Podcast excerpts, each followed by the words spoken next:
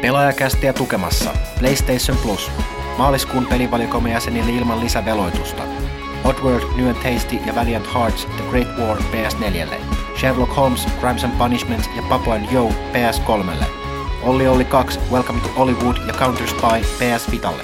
Uudet pelit taas huhtikuun ensimmäisenä keskiviikkona. PlayStation Plus. Pelaajien kokoontumispaikka.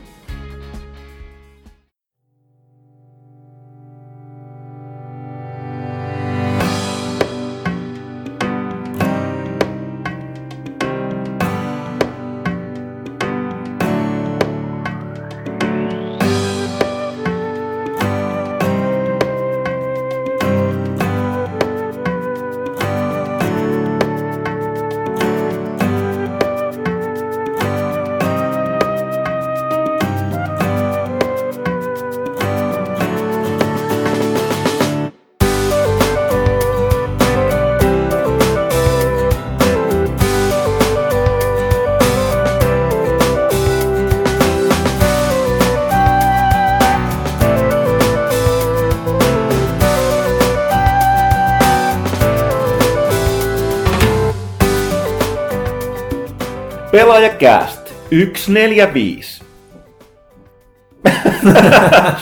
Näin, eri, eri, erinomainen aloitus. Siis te, tervetuloa äh, rakkaat ystävät kuulijat Pelaajakästä 45. Äh, studiossa äänessä äh, puhumassa M. Huttunen, paikalla myöskin Jannet, Pyykkönen Kaitila sekä Villet Arvekkari. Niin, eli mä oon niin mahtava, että mä tarviin niin monikossa itse ilmasta. Joo, tää on juhlakästi, ei sen takia, että, no vaikka sen takia, että on aika tasaluku pyöreästä 4-5, sen lisäksi 150 pelaajan parhaimmillaan ulkona, mutta tänään, kun nauhoitetaan, tämä on myöskin Pyykkösen syntymäpäivä. Yhtä juhlaa. Yhtä Oh, juhlaa. paljon. Kaikki on sokerihuurussa. Paljon onnea Pyykkönen. Joo, me ollaan täällä nautittu herkkuisaa, herkkuisia syntymäpäivätarjoilua ja kaikki on vähän nyt tukossa, niin sanoakseni. Tuntuu tosi vanhalta. Tosi, tosi vanhalta. Tosiaan, niin tota, ää, tässä mainitaan keksityn perinteemme mukaan, niin ää, 145, pelaajalehtistä 45 hän oli viime lokakuun numero, ja kannessa oli Shadow of Mordor, Middle Earth Shadow of Mordor, tuo mainio peli, jota tota, ää, on yllättävän paljon, tai ei yllättävän paljon, vaan on siis kehuttu paljon ja voittanut nimenomaan näitä alan niin tekijöiden sekä DICEissa että nyt GDCssä, mikä oli viime viikonloppuna, to, ei toisessa viikolla, viime viikolla. Eli Game Developers Conference valittiin sielläkin myöskin viime vuoden parhaaksi peliksi, että se on selkeästi... Pelin tekijät tykkää Mordorista. Se kertoo jotain, että mitä on tulossa peleissä seuraavaksi. Eli paljon Mordor-klooneja. Niin ainakin se, Prepare yourself. ainakin se, se Nemesis-systeemi sieltä sitten. Kyllä, eli, eli satunnaisesti mu- muotoiltuja pahiksia. Joo, ja näitä heti vielä alkuun, niin kiitokset, äh, kiitokset erittäin äh, positiivisesta palautteesta äh, Ville Erkkilälle. Äh, aina mielenkiintoista, tai siis äh, lämmittää sydäntä lukea tuollaista äh, positiivista palautetta, mikä niin kuin, valaa meihin uskoa siitä, että tätä kästiänkin kannattaa, kannattaa tehdä tehdä. Kiitos siitä. Kaikkihan tietävät, että ö, palautetta kun annetaan, niin yleensä annetaan se negatiivista ja siinäkään ei tietenkään mitään vikaa, mutta kunhan se on rakentavaa. Mutta tota, tämä oli, oli hauska, hauska lukea. Kyllä, se motivoi kummasti. Mitäs? Ö, tässä on viimeisen parin viikon aikana tapahtunut yhtä sun toista. Lähdetään nyt kuitenkin sitä tärkeimmästä pelaajasta 50. Mäkää. Eli tosiaan niin aika vieriä, vierähtää. Pela- Viimeksi puhuttiinkin tästä, mutta 150 pelaajat nyt löytyy kaupoissa ja pitäisi olla kaikilla tilaajilla. Jos ei ole, ottakaa yhteyttä postiin, lähipostin että asiakaspalveluun. Joo, ja kuten viimeksikin, niin se on tosiaan miinus 50 prosenttia tuolla lehtipisteissä, joten oikeasti kannattaa käydä hakemassa se ennen kaikkea ää, tämän mainion 16-sivuisen 150 parasta pelikantta featurein takia, että se on sellainen juttu, mikä se ei vaan vanhene, tiedätkö Se kannattaa hakea sieltä kaupasta. Kyllä. Tämä oli tosiaan meidän toinen AD Lasse, hyvin pitkälle kuratoi tätä ja se, mikä tavallaan tuntuu ehkä he- lähtökohtaisesti oli helppo, niin kuin viimeksi vaan puhuttiin, että 150 kaikki aika parasta pelikantaa, mutta kyllä siinä sitten oli, Siinä kesti. olikin töitä.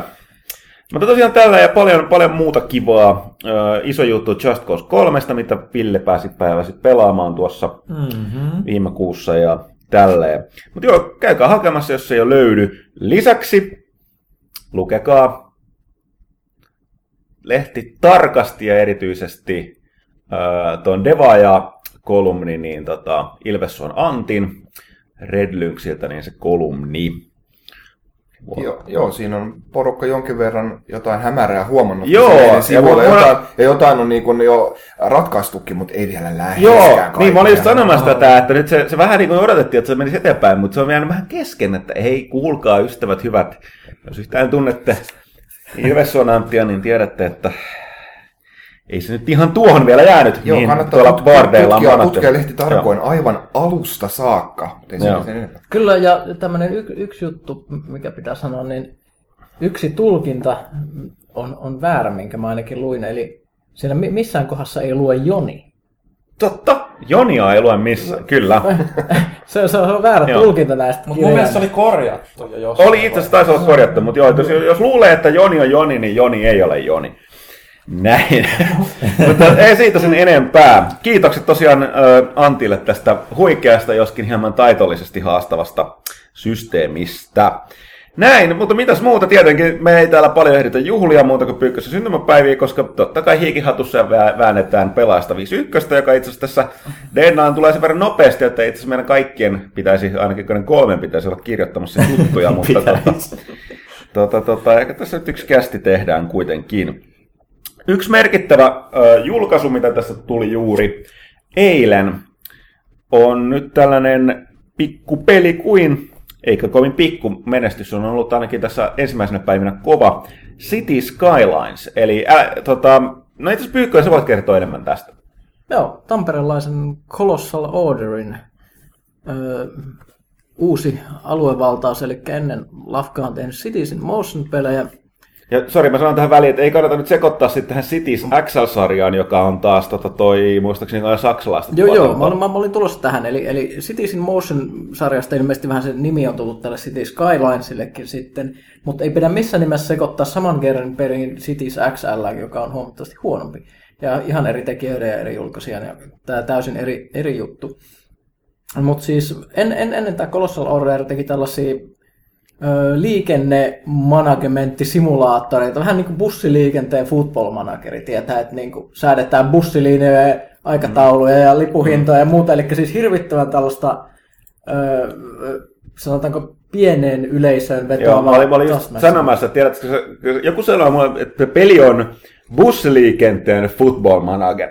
Niin se on sellainen niin double hammi mulle, että, että juokse niluja poispäin, kun kykenet, ja jatka juoksemista sen jälkeen, tai nukahdat loppu, loppun ikäsi. No. mutta mä, mutta kun sä mä, mutta mä, mä, nimenomaan nini, ja sille on, ja tätä mä nimenomaan dissannut mulle, mutta se on kuitenkin sille hauska kuulee tuollainen, niin, että voi niin kuin yhden HC-genren pelillä niin perustella tai niin kuvailla toisen HC-genren peliä niin yhdistämällä. Niin Kyllä, eli, eli vähän niin kuin Transport Tycoon, niin vähän hardcorempi ma- ma- malli. Sitten sit, sit tosissaan niitä, niitä tuli kaksi kappaletta ja sitten sit, sit tuli tosissaan tämä City Skylines, joka on siis kaupungin rakentelupeli, eli SimCityn hengessä hyvinkin paljon. Ja tämähän menee silleen ihmeellisen hyvin nyt tämän, äh, hyvin tai huonosti, miten haluaa katsoa toisille hyvin, toisille huonosti. Eli, eli SimCity 2013, eli tämä viimeinen jota- SimCity Tämä, joka koki tämän katastrofaalisen julkaisun viime vuonna, mitä vieläkin Joo, muistellaan. joo, missä oli, oli, oli nämä, että always online ja Ei, ei, kun ei ollutkaan. Ja, ja joo, tällainen, niin kuin, joo, joo, ja sitten esimerkiksi niin oli tämä agenttipohjainen systeemi, mitä sanotaan, että, kaikki, sanotaan, että agenteiksi, että kaikki tämmöiset niin kuin yksittäiset jutut, mitä se liikkuu kaupungissa, niin pystyi seuraamaan niin esimerkiksi niin kuin ihmisiä.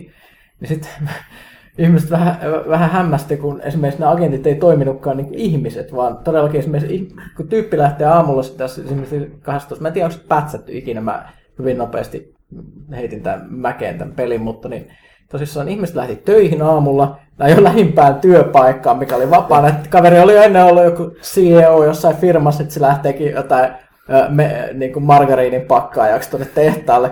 Tehtaalle. Ja sitten kun se palaa kotiin, niin se ei palaa siihen kotiin, mistä lähti aamulla, se palaa lähimpään vapaaseen taloon. Niin, niin si- si- siinä oli sellainen tietty ehkä sellainen realismin puute.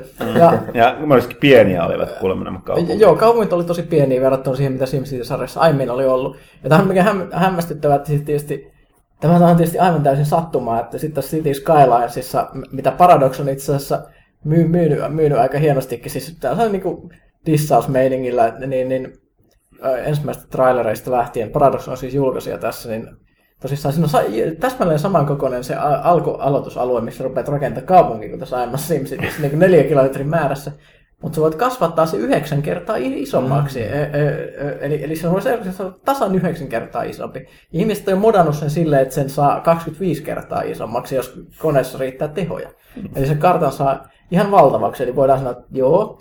Sitten, sitten tässä on vielä ollut ma- mainoslauseena, että niin kun, ei, ei, ei monin peliä, että et, et, tämä ei vaadi online. Mm. Eli, eli tässä on niin kuin käyty läpi käytännössä kaikki ne jutut, mi- mikä niin kuin ihmisiä suututti SimCityssä ja sitten tehty ne paremmalla tavalla, mikä tietysti johtaa siihen, että kaikki, jotka suuttu Maksikselle ja EAlle tästä, niin nyt on sitten ihan, ihan liekeissä ollut. Ja se on kyllä näkynyt, että peli, peli annettiin striimaajien käyttöön aika paljon. Eli, eli tällaisia niin ihmisiä, jotka tykkää kaupunkipeleistä ja striimailee jossain Twitchissä niitä onnessaan, niin ne on nyt pelannut niitä ja ihmiset on kattonut niitä viikon ajan ennen, ennen tätä pelin julkaisua. Se hirvittävä hype ja word of mouth nousi sitten. Ja se näkyy sitten heti myyntiluvuissa, että nyt meillä on tuolla pelaajalehti.comissa komissa just uutinenkin siitä, että se on niinku just todella, todella korkealla Steamin ostetuimpien ja pelattuimpien pelien listalla tällä hetkellä. Metascore, Metascore on se tosissaan arvosteluissa tämän hetken kovin PC-peli mennyt muun muassa niin kuin, tästä vasta julkaistusta Homeworld Remasterista ohi. Mikä on huikeaa, että siellä kaikista alimpana on siinä listassa on se Cities XL, eli tämä suora kilpailija. Mm. Ja, ja sitten tosissaan Metacriticin user score, ne ihmiset on sellainen yleensä tosi, tosi penseitä, niin se on 9,8. et, et, et siinä on, tietysti toisaalta se on se viha, mikä, ihmisillä on SimCity kohtaan, mm. sitä uusinta, niin se on kanavoitunut siihen, että tämä on otettu tosi hyvin vastaan, että tosi fiksusti. Siinä on se tehty, ja se, tässä on esimerkiksi graffatyyli on hyvin samanlainen kuin tässä uudessa SimCity 2013, eli, eli siinä on tämmöinen niin tilt shift efekti, mikä on siis sellainen, että kun katsot jotakin läheltä, niin se, se, on, se on tosi skarppi ja kaikki muu blurrautuu. Sitten se saa näyttää se on vähän niin kuin pienoismallimaiselta, mikä näyttää tosi nätiltä.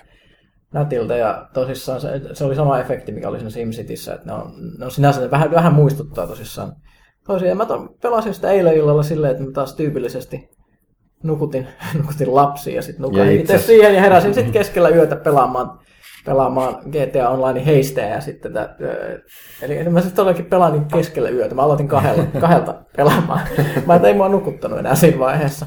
Ja muut, muutaman tunnin siinä hakkasin ja sain ensimmäistä kaupunkia tehtyä, niin ihmiset on jonkun verran nitkuttanut mua huomannut tuolla netissä esimerkiksi siitä, että siinä pikkasen vaikea voi olla vetää, kun siinä saa esimerkiksi aito ja kartta. Mä esimerkiksi niin kuin revin mun kotikaupunkini Kajaanin ää, tällaisen korkeusmapin semmoisella netin terrain tuulilla ja, jonka voi importata sinne, että saat niinku aidon. Tai, ja sitten mä huomasin, että Kajani on niin tylsä kartta, että sitten vai- vaihdoin Norjan Tromsø, että et saisi vähän korkeuseroja.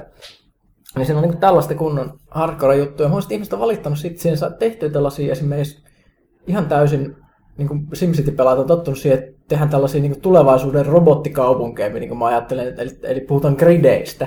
Eli jos rakennat katuja, niin kaikki on 90 asteen kulmia, korttelit on täsmälleen optimoidun muotoisia, että liikenne ja ka- kaikki mm. tuotot olisi kaikkea. Ihmiset on hirveän vihaisia, jos ne ei saa luotua näitä gridejä. Tässä, tässä voi olla vaikea saada kadut esimerkiksi menemään, jos maasto on pikkasen vinossa, niin se meneekin, että ne tiet ei mene ihan täsmälleen. Mm. Niin kuin, siinä voi olla asteen ero ja sitten näillä niin NS OCD-rakenteilla menee niin kuin kaikki sekaisin, että et, ei, ei onnistu.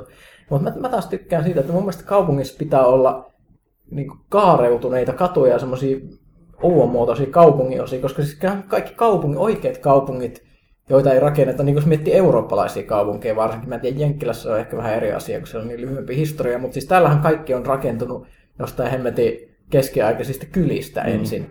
Että et siellä on niitä tosi ohuita katuja ja sekavaa muotoilua. Et mun mm. mielestä kaupungin pitää kasvaa orgaanisesti, että se et siinä on semmoisia kaikenlaisia outoja hämmymuotoja. Tämä on, tää on mun mm. näkemys. Et siinä mielessä mua ei haittaa se gridien puute, mutta tämä on ilmeisesti kaksi koulukuntaa tässä. Jenkeissähän käsittääkseni kaupungeissa on senkin takia tosissaan, kun ne on, ne on suunniteltu modernimmalla ajalla nämä mm. suuret kaupungit, niin sen takia niissä on siis tätä gridin muotoilua. Mä en tiedä, kuulostaako tämä ihmistä ihan käsittämättä tylsältä mun mielestä. on- Mä yritän taistella tämän henk- Mielenkiintoista. eli pysyäkseni hereillä. Mutta ei, mutta tosiaan niin tota, on nimenomaan puolelta, että on näyttää olevan aika, aika iso hitti olla. Ehkä luultavasti näin, en tiedä, että tulisiko olemaan Paradoxin suuri. No niin, tuota muutkin olla näin Magica ja tuollaista. No, no joo, se on se, että Paradoxilla on niin kuin hirveän hardcore strategiapelejä mm. ja muuten, että tämä on niin kuin vähän mainstream, mutta toisaalta niillä on niin kuin pitkä häntä, että ihmiset pelaa niitä pelejä niin 100-200 tuntia, että sen takia kun Crusader Kings on edelleen sata vuotta ilmestymisen jälkeen aina mm. jossain Steamin huipulla siellä mm. niissä pelatuimmissa peleissä, mutta siis kyllä mä sanoisin, että tämä on niin Crusader Kings 2 ohella varmaan nyt niin Paradoxin semmoinen kulta, kultamunahanhi nyt, että et luulisi, että Ruotsissa ollaan aika tyytyväisiä. Joo, ja tosiaan niin varmaan, varmaan myös Tampereella. Tuon pelin pääsuunnittelijan Karolina Korpoon haastattelun haluaa lukea pelaalehti.comista ja tietenkin uusimmasta pelaajalehdestä siinä jutellaan. Joo, meillähän on ollut useammankin kerran juttua, mutta mä tosissaan juttelin Karoliinan kanssa ihan tässä julkaisun kunniaksi tämmöisen ylimääräisen pika, pikahaastiksen vielä. Siellä kuulemma jotain syödä kakkua. Sielläkin. et, et, ter- terveisiä Colossal Orderilla ja tosissaan onneksi olkoon. Et, et, todella, todella taas kiva nähdä, että Su- Suomi-peli tosissaan pyyhkii maailmalla hittikarttoja. Mm.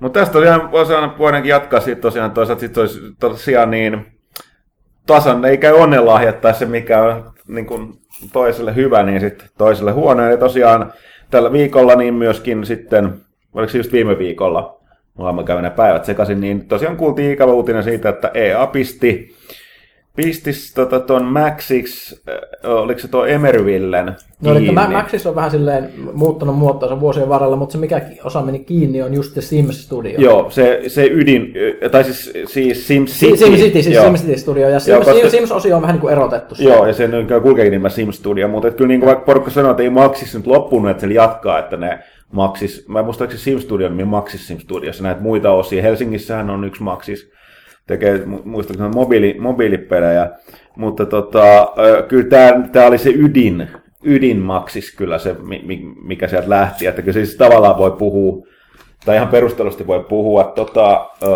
niin kuin Maksiksen Kai Anteeksi. Maksiksen tota, Puhelimeni tipahti, minulla niin rasvaiset sormet tästä, tästä. herkuista. Ei, mä tässä vaan satuin just lukemaan Uncharted 4 Delayed to Spring 2016. No, no, no tästähän vähän kuulunutkin huhuja. Että, että no, tuota... eipä, parempi, että tekevät hyvän. Joo. Koska mä en pitänyt aivan täysin Uncharted kolmosesta. Mun mielestä siinä olisi ollut paljonkin parantamisen varaa. Mutta tosiaan niin RIP Maxis ainakin Kyllä, se on yhden aikakauden loppu. Että se on kuitenkin tietynlaisen NS Sim-peligenren luojat, nehän teki kaikenlaisia sim-pelejä. Mm. Sim Ant. Sim Antis muurahaisista. Sim Earth, jossa siis simuloitiin maapallon niin kuin kaiken elämän kehitystä, mm. muun muassa näillä lämpötilavaihteluilla ja muuta. Mm. Että siis, niin, Simcopter taisi olla myös, myös aikanaan. Ja, Sim Tower ja no, mitä näitä oli? Siis, se, se, se on, että Sims, Simshän on vain spin-offi periaatteessa SimCitystä, että ajateltiin, että mitä jos tehtäisiin peli niistä ihmisistä, joita asuu SimCity-kaupungeissa ja että zoomattaisiin vähän lähemmäs. Että se on vähän surullista, että spin-offi on vaan sitten jäänyt, jäänyt nyt toisaalta elämään nyt, mutta mm. mut, no, SimCity 2013 kohdalla ei tehty, ei tehty hyviä päätöksiä monessakaan mielessä, että nyt sitten tietysti EA, EA vaan toteaa, että sitten tekijät pihalle.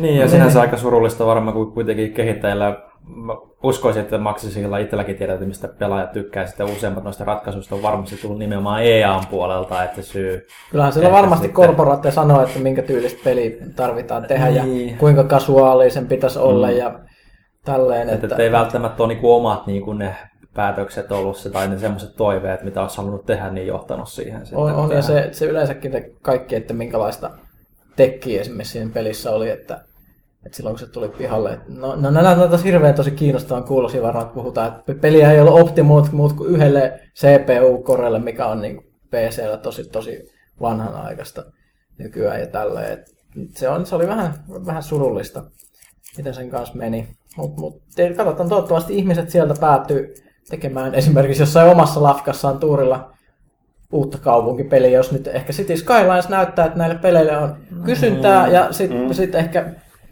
mikä, mikä olisi onnellinen ratkaisu? Ehkä ne saisi tehtyä Kickstarterin tai jotain. Et, et, et, ny, nykyään on moni tapoja.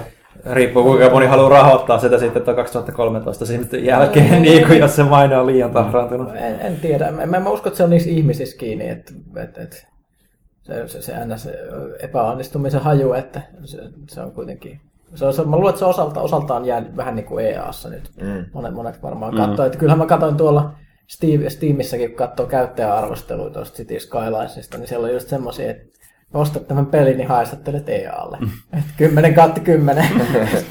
Et se, ja to, toisaalta siis tämä peli on vielä siis, mm, ei, ei ole siis täyshintainen, se on, se on tämä normaali Paradox mm. halpis hinta. Et, et, et, mä, kyllä mä nyt itse en ole tosissaan uskalla vielä. Arvo, arvostelu tulee sitten seuraavaan pelaajaan, että mä oon tosissaan nyt yhden illan vasta pelannut, me ei saatu sitä ennakkoa sitä peliä, niin, niin, niin en, en, en uskalla muuta sanoa muuta kuin, että todella lupaava ensivaikutelma. Mä oon kyllä tykännyt siitä. Joo. Siitä. Et, et, esimerkiksi siinä on paljon sellaisia juttuja, mistä mä tykkään. Esimerkiksi mainitaan se, että kun sä pistät tien, niin minkälainen klopsahus siitä kuuluu. Se on tosi hyvä klopsahus. se, semmoiset, semmoiset jutut tekee pelistä miellyttävän. Jees. Uh, mitäs muuta ajankohtaista? Uh, Xbox One sai viimeinkin nyt sen odotetun ruudun kaappaustoiminnon. Tervetuloa Tervetuloa. vuoteen 2015 tai 2014. Joo, ja tota, no kuten sanottu, se on, sitä on odotettu, odotettu ja hyvä, että se tuli. On, ja onhan sitä tullut käytetty PS4 mm. aika ahkerasti. Niin, ja nyt saadaan boksipeleistäkin arvosteluihin lehteen niin kuin omia kuvia. Mm. Niin, kuin, niin, ilman mitään hirveät vaivaa. Niin, kyllä, kyllä se on tervetullut. Kyllä siis nyky, nyky, nykyaikaista on se, että ihmiset voi voi tallentaa omia pelikokemuksia. Kyllä se mun mielestä kuuluu moderniin pelaamiseen, että jo, jo, jollain tavalla videolle tai kuviin tai jotain. Mm. Niin olihan se, jos Nintendokin siihen pystyy Wii Ulla, niin, niin ehkä se oli hyvä, että Microsoftikin niin. viimein tuli Nintendo-tasolle. Tästä tulee mieleen, että tässä oli Wii Ulle tulossa muuten. Mä menen taas ihan tangentille, mutta Wii Ulle oli tulossa tosi mielenkiintoisen kuulunen pe- peli tässä. No, kerro kaikki. Tämä kuulosti just mun peliltä. Affordable Space Adventures. Niin, latauspeli, joo. Ja, joo. Eli, eli siis mä katsoin, eli sivulta kuvattu tällainen pulma-avaruuslentelypeli, eli näyttää vähän niin kuin täältä äh, sivulle scrollaavalta niin kuin avaruusshooterilta, mutta siinä ei ammuskella, vaan siinä lennetään semmoisella tutkimusaluksella, jossa maksimissaan kolme ihmistä, niin kaksi tuommoisella normaaliohjaimella ja yksi tällä gamepadilla, niin hallitsee tämän aluksen kaikenlaisia eri toimintoja. Ja sitten yhdessä yritetään selvitä semmoista, että esimerkiksi nyt pitää hiipiä ohi jostain, että sammutetaan moottorit ja, ja yritetään lipua siitä ohi tai jotain tällaista, ja ilmeisesti kuolema tulee todella helposti. Tämä kuulostaa just mun peliltä. Elikkä, elikkä mun, Ihan mun, tosi. Eli Star Trek-meininki, ilmeisesti vähän humoristista, monin peli kooppi, jota pelataan samalla sohvalla. Kuulostaa täydellistä. Otetaan testiin. Kyllä, mulle toimistolla nähdään, nähdään tällaista, että, että hy, hyvä tosissaan viivulle ilmestyy myös tota hämy indie tavaraa, koska muut konsolit on kanssa sen ottanut. Joo, siitä puheen ollen tosiaan toi Ori and the Blind Foresthan julkaistiin nyt myös Xbox Oneille tässä tällä viikolla. Ja, PClle myös. Ja PClle joo, ja on, on saanut kovaa, kovaa kehua myöskin, että tällainen varmaan Boxin ensimmäinen onen tällainen suurempi indie-hitti tai Microsoftin. Joo, itse asiassa tosi pitkään kehitetty mm. peli. Että, että tapasin itse asiassa tuon viime vuoden E3-messuille lentokoneessa ennen kuin, messu, tai kun messuille oli matkalla, niin pelin onko se päävetäjän Thomas Mahlerin, niin tota, ja, ja, hän sitten rupesi vähän se pikkasen jo vihjailemaan tuosta pelistä ja kertoi jo silloin, että sitä on niin kuin, kuitenkin neljä vuotta jo kehitetty, että, että todella ison budjetin niin kuin, tai siis Indie, niin kuin, niin, indie, niin, peliksi niin. ja niin kuin, paljon panostettu siihen ja se, mikä mu, se millä niin kuin, tavallaan se myi se ideansa mulle, että se niin kuin, ja sitten kun on päässyt pelaamaankin, niin siis sehän, hän, hän on itse niin kuin todella suuri Nintendo niin kuin kulta-aikojen fani, että, että Metroidien, Zeldojen ja, ja niin poispäin. Että, että just, että he just nimenomaan yrittänyt tavoitella sitä fiilistä, mitä niiden, niiden ajan peleissä on ollut pikselitarkka ohjaus ja, ja kaikki tämmöinen näin, että, että huoneiden suunnittelu ja niin poispäin. Että Super Metroid on ollut esimerkiksi erittäin suurena niin kuin inspiraationa siinä, niin että se, se intohimo, mikä siitä kaverista tuli, kun se niin kuin oli kuin pikkupoika siinä selittämässä innoissa, niin kyllä se niin kuin oli silleen, herätti sen kiinnostuksen, ja sitten kun pääsi pelaamaan sitä, niin kyllä, kyllä se niin kuin niiden messutestojen perusteella on, että ei vielä nyt tätä lopullista versiota päässyt testaamaan, niin kyllä se niin kuin ei siinä ilmaa niissä sanoissa ollut, mitä se silloin ainakin silloin etukäteen Joo, kertoi. Nä, nä, näyttää selkeästi palautteen perusteella olevan, että, että tota, hyvä, että tosiaan boksiakin tulee, että, tai, myöskin, tai siis sehän äh, niin kuin, se näyttää sellaiselta taiteelliselta mm. indie-peleiltä, vaikka nyt onkin suuremmat, suuremmat resurssit takana. Mutta sen jää myöskin boksilla, niin tota, toi, oli sellaisia uutisia, että nyt Phil Harrison lähti sille aika yllättäen ja vähän silleen, että kommentit, kommentit, viralliset kommentit aiheesta oli vähän ympäripyöreitä, taitaa olla muistaakseni vieläkin. Agentti Phil. Joo, eli Phil Harrison, joka tosiaan oli, oli tota, aikoinaan PlayStation Europeilla hommissa, ja mihin se meni siinä välissä jonnekin, ja, ja nyt se veti siellä Lontoossa sitä Mikkiksen sitä, äh, mun mielestä sitä interaktiivista osastoa, mikä sen nimi oli. Ei Forest eikä Sky, vaan joku, joku tänne viittaa, vaikka se on Garden, ei. Joo, mulla on kaikki, kaikilla on äly, älypuhelimet tässä läsnä, kukaan ei, kukaan ei tarkistaa mukaan itse. Mutta joka tapauksessa tuli yllättäen, mutta toisaalta sitten tota, äh, ei ehkä niin yllättäen, koska tota, äh, tai siis Harrisonin hommahan oli myöskin sen studion lisäksi, niin se niin kuin oli näiden tota, Mikkiksen niin kuin pelistudioiden studioiden, niin tota toi, öö, oliko se vice president? Vice president. Joo. Ja tosiaan niin tarina kertoo, että Harrison on erittäin hyvä kaveri tämän Don Matrickin, eli tämän boksin edellisen Lipevän kaverin ää, kanssa. to, epä, epäonnisen toimitus, tai siis tuon johtajan kanssa, joka sitten lähti, lähti ja tilalle tuli toi Phil Spence- Spencer, joka ainakin osaa esiintyä paremmin. Mutta Tämä tosiaan, juttu, että kaikki nimet pitää olla Phil. Se on helpompi muistaa, Niin. jos niillä olisi eri nimet. Kuka oli kuka. niin, Jannet. Niin. niin, niin, no siis, case. Kumpi, Niin. kumpi vaihtaa? Mm.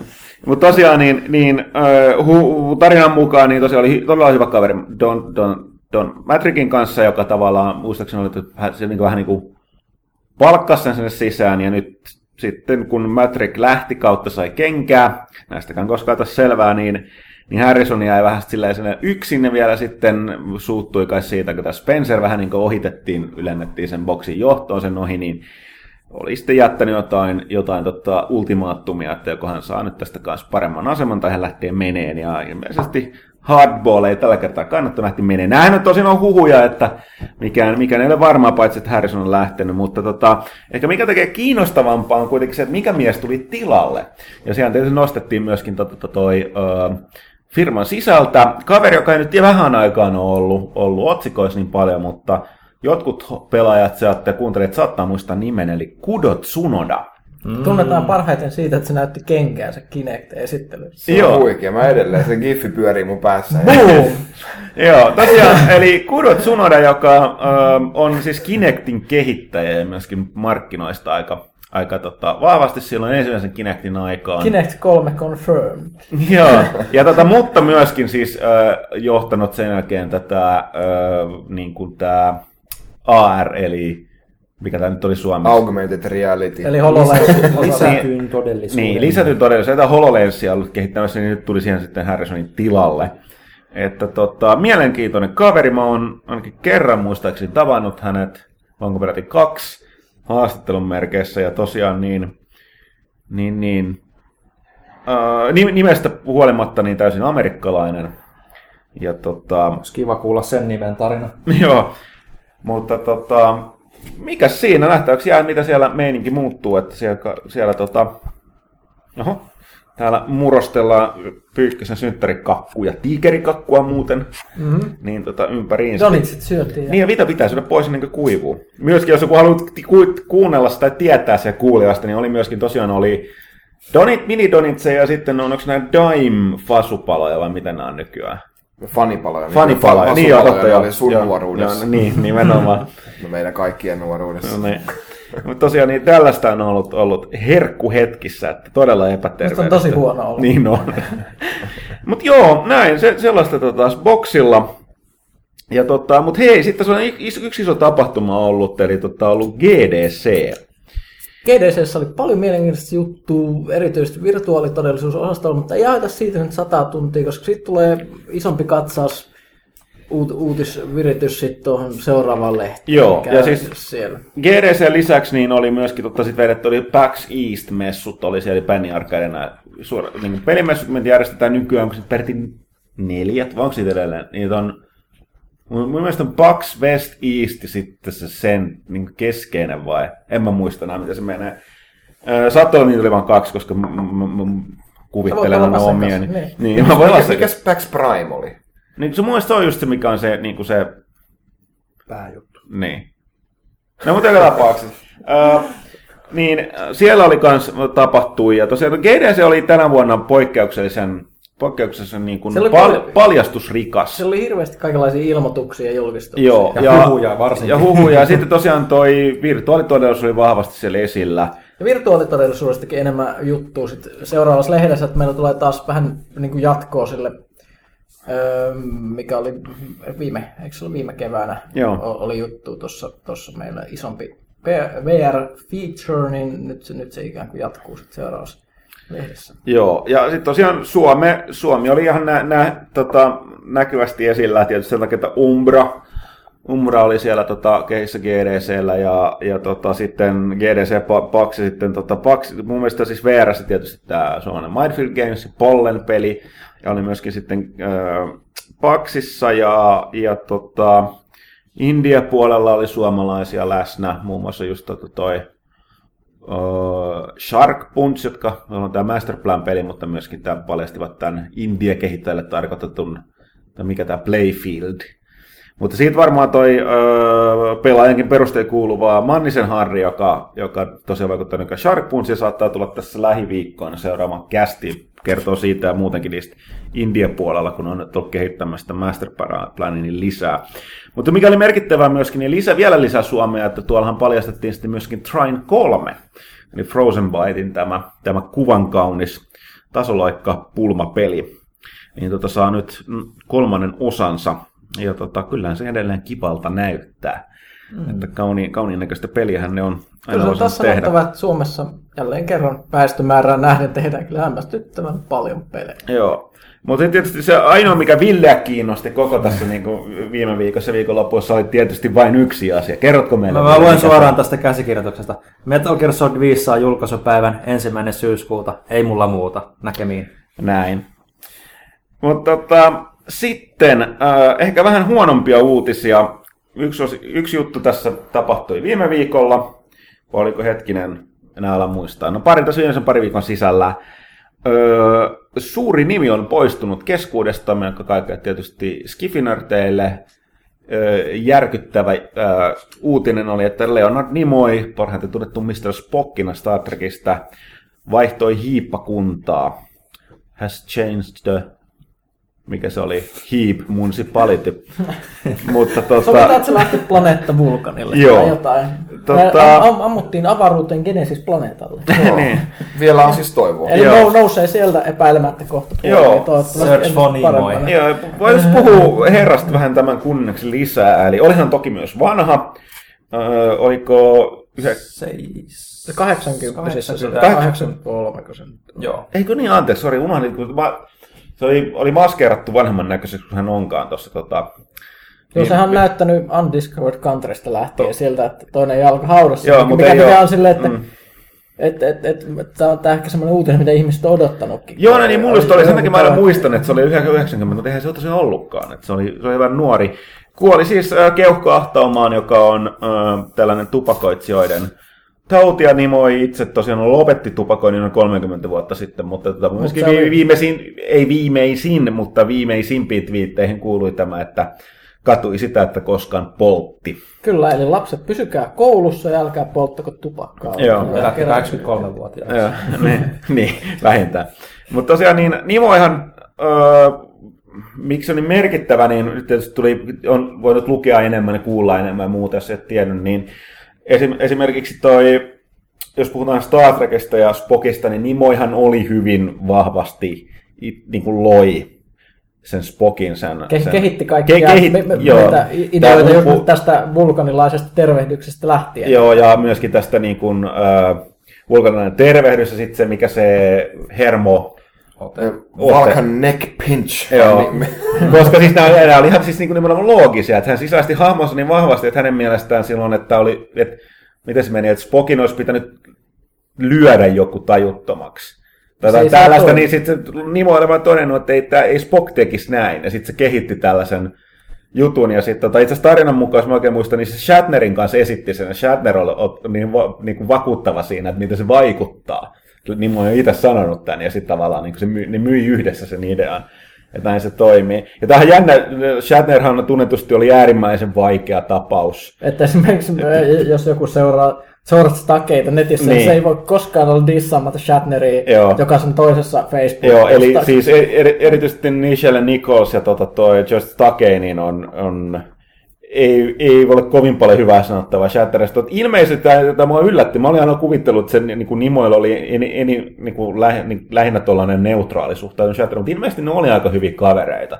Ne tuli silloin kuvausten, kuvausten aikana jos Spockina ja ö, Kirkkinä, että niillä oli ihan oikeasti hyviä kavereita, että tota, huolimatta siitä, että se Shatner oli vaikea tapaus, joskin sitten Nimoihan myös tässä paljasti, muistaakseni tämä, kuka tänne esittää tämä, missä, mä muistan sen ensimmäisen Mr. Besterin Babylon 5, siis tämä Walter Gönig, joka näytteli tota, Tsekovia, niin paljasti, että toi Nimoihan oli takana siinä, että toi, oliko se just Take ja se äh, Nichols sai täyttä palkkaa Star Trekista, koska he olivat kuulemma tietyn vähemmistöön, niin siihen aikaan ei ollut kovin tavatonta, että ei tullut täyttä liksaa, mutta Nimoi, Nimoi ajoi tätä hyvin vahvasti.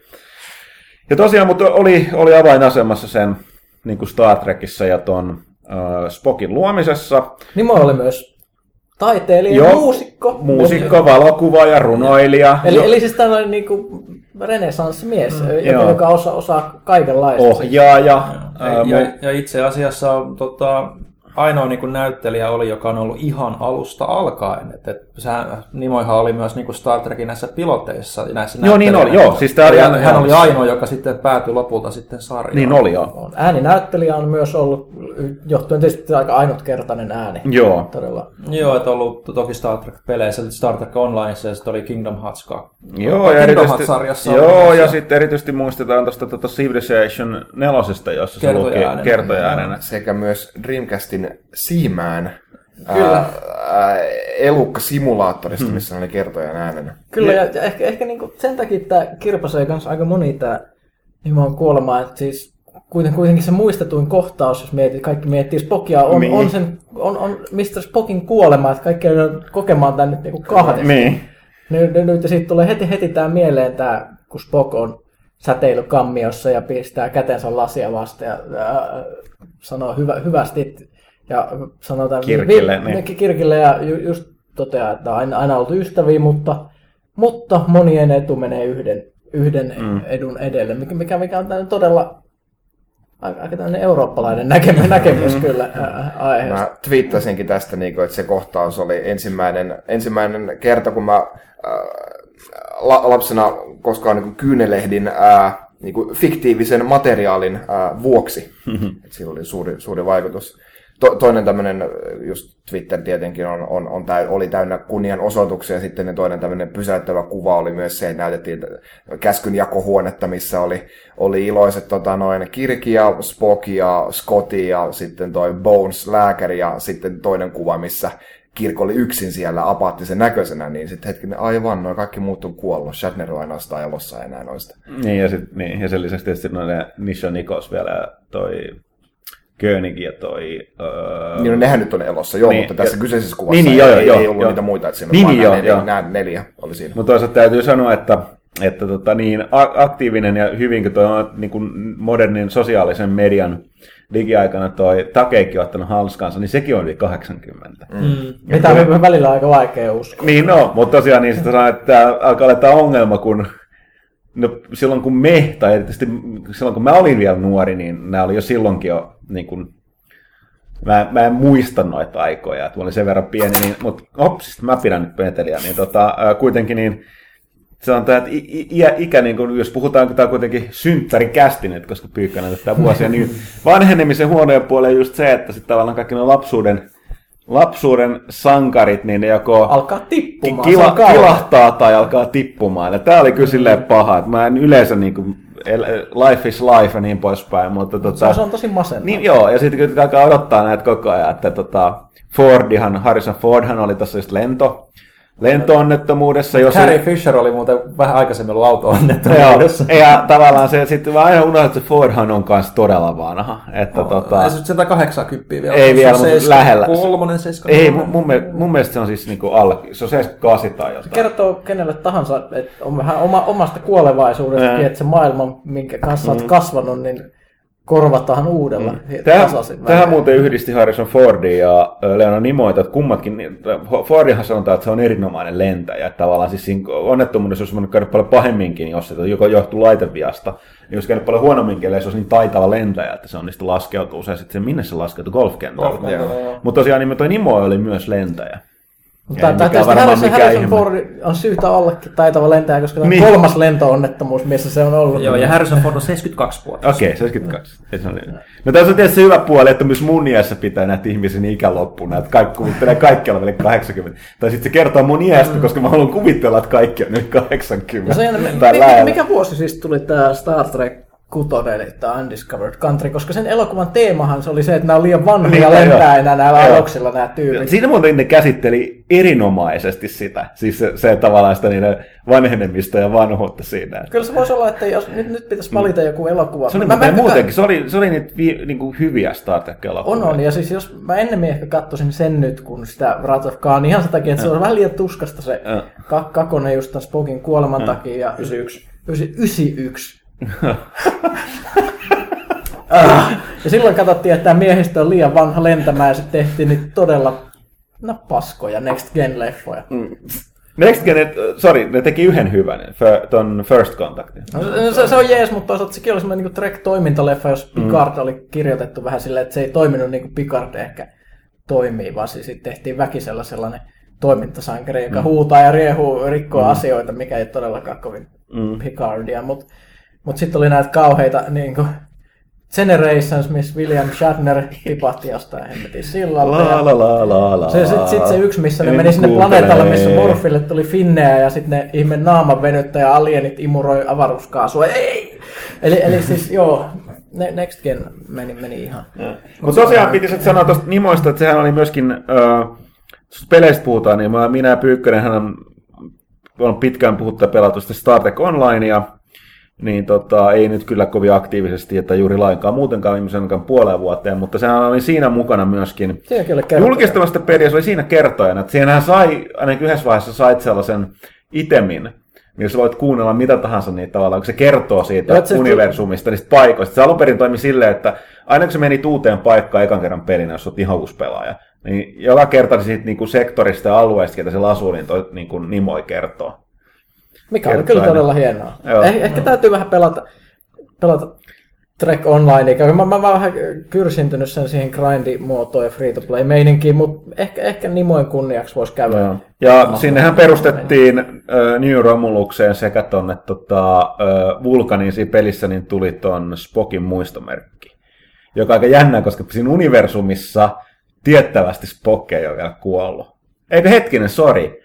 Onhan ne pitää sitä kuolleena, koska se on sitä jatkumoa, mikä perustuu tuohon Star Trek Rebootiin. Joo, joo, eli siis se, Se on joutunut Joo. siihen menneisyyteen. Joo. Joo, joo, eli siinä, siinä tapahtuu se juttu, eli missä miss Romulus räjähtää ja Joo. muuta, mutta mut se tosissaan se aikalinja on eri. Joo, niin on, joo. Eri, eri ja se, se on tosissaan sitten... Joo, se, mutta mä tarkoitan, että sen takia ne pitää sitä kuolleena, koska Niin, sä koska saat... se on joo. siitä aikajanasta matkustanut menneisyyteen, Menneisyyteen. ja se ei ole enää siinä aikajanassa. ja sitä ei ole enää nähty, kun se hävisi johonkin mustaan aukkoon. Niin, niin tämä tarkoitan, että se, se katosi siitä, että joo, sen takia ne- että se, se oli perusteltu. Niin Plus, että sinne tuli myöskin sit, jos katsoo, oliko se kumpaakin muistomerkkiä lähempää, niin siinä on muistolaatta myös näille muille jo edesmenneille noille tota, Star Ehkä Trek-näyttelijöille. siellä täytyy käydä ottamassa valokuvaa ja postata se vaikka pelaaja Facebookiin tai jotain. Ihan sen takia vaan, että saadaan vähän katsottua, mitä siellä on. tuosta Spokin hahmon jalostumisesta ja muuta, niin, niin äh, vulkanuslaisethan eivät, eivät näytä, näytä tunteitaan. Okei, Spock oli Puoli ihminen, pu, niin. puoliksi ihminen, mutta kuitenkin yksi tällainen, tällainen niin kuin varsin out of character hommahan oli siinä pilottijaksossa. Joo. Ainoa, ainoa kerta, Joo. kun nä, näkee Spokin hymyilevän, Joo. ne menee oudolle planeetalle. Ja siellä on semmoisia soivia tai niin kuin laulavia kukkasia. Spock menee hipelöimään niitä ja hymyilee kuin idiootti, kun ne niin hauskoja. Niissä oli varmaan jotain outoa kaasua tai jotain muuta. Ehkä, Selkeästi tämä ehkä. voidaan selittää sille. Mutta kyllä, hyviä aikoja. Mutta joo, kyllä tuo niinku varmasti monille mu- senkin takia niin kuin aika huomattava menetys, koska sanokaa mitä sanotte, niin kyllä se Spock on monille Star Trekin kasvot. Niin kuin, että, No et, siis- et, et, esimerkiksi sitten, kun joskus katsoo aikaa, aloitti katsomaan Star Trekia, niin en mä ole kuullut mistään Kirkistä, mä olin kuullut Spockista. Ja, mm. ja se on jotenkin niin tunnistettavampi hahmo ja varmasti yksi niin kuin, niitä suosion syitäkin niin kuin loppupeleissä. Ja, on, ja, ja, ja, Joo, siis siitä, sitä puhuttiin sanottu sen takia, että koska niin kuin Trekissä loppujen lopuksi oli kysymys niin kuin, et, niin kuin Hahmon kemiasta. hahmokemiasta, mutta myöskin niin kuin suuremmassa skaalassa niin kuin ihmiskunnan ihmisyyden niin kuin luotaamisesta. Ja sitä kyettiin todella hyvin tekemään se Spokin hahmon kautta. On, on, ja siis niin se oli kuin- osa tätä mm. pyhää kolminaisuutta, eli Kirk, Spock ja tohtori McCoy, eli DeForest Kelly, joka on valitettavasti myös, myös jo kuollut. Et, et, et Ki- Ki- Kirk oli siinä välissä ja ikään kuin Spock oli se logiikka, siinä, tämmöinen klassinen vähän Siis niin kuin... toimintalogiikka ja tunteet. Lo- Logi- logiikka vastaan tunteita. Se oli silleen, että aina yleensä jakson lopussa niin Bones ja sitten Spock vä- väitteli tai tuli johon, johonkin lopputulokseen. Oli vähän niin kuin tämmöinen klassinen enkeli paholainen olkapäällä, kirkin mm. olkapäällä. Nämä molemmat, molemmat siellä sitten miettii, että menikö tämä nyt oikein tämä homma, mm. mitä, mitä nyt sitten tapahtuikaan. Että et, et, et se oli se, mihin se koko sarja ikään kuin perustui. Mm.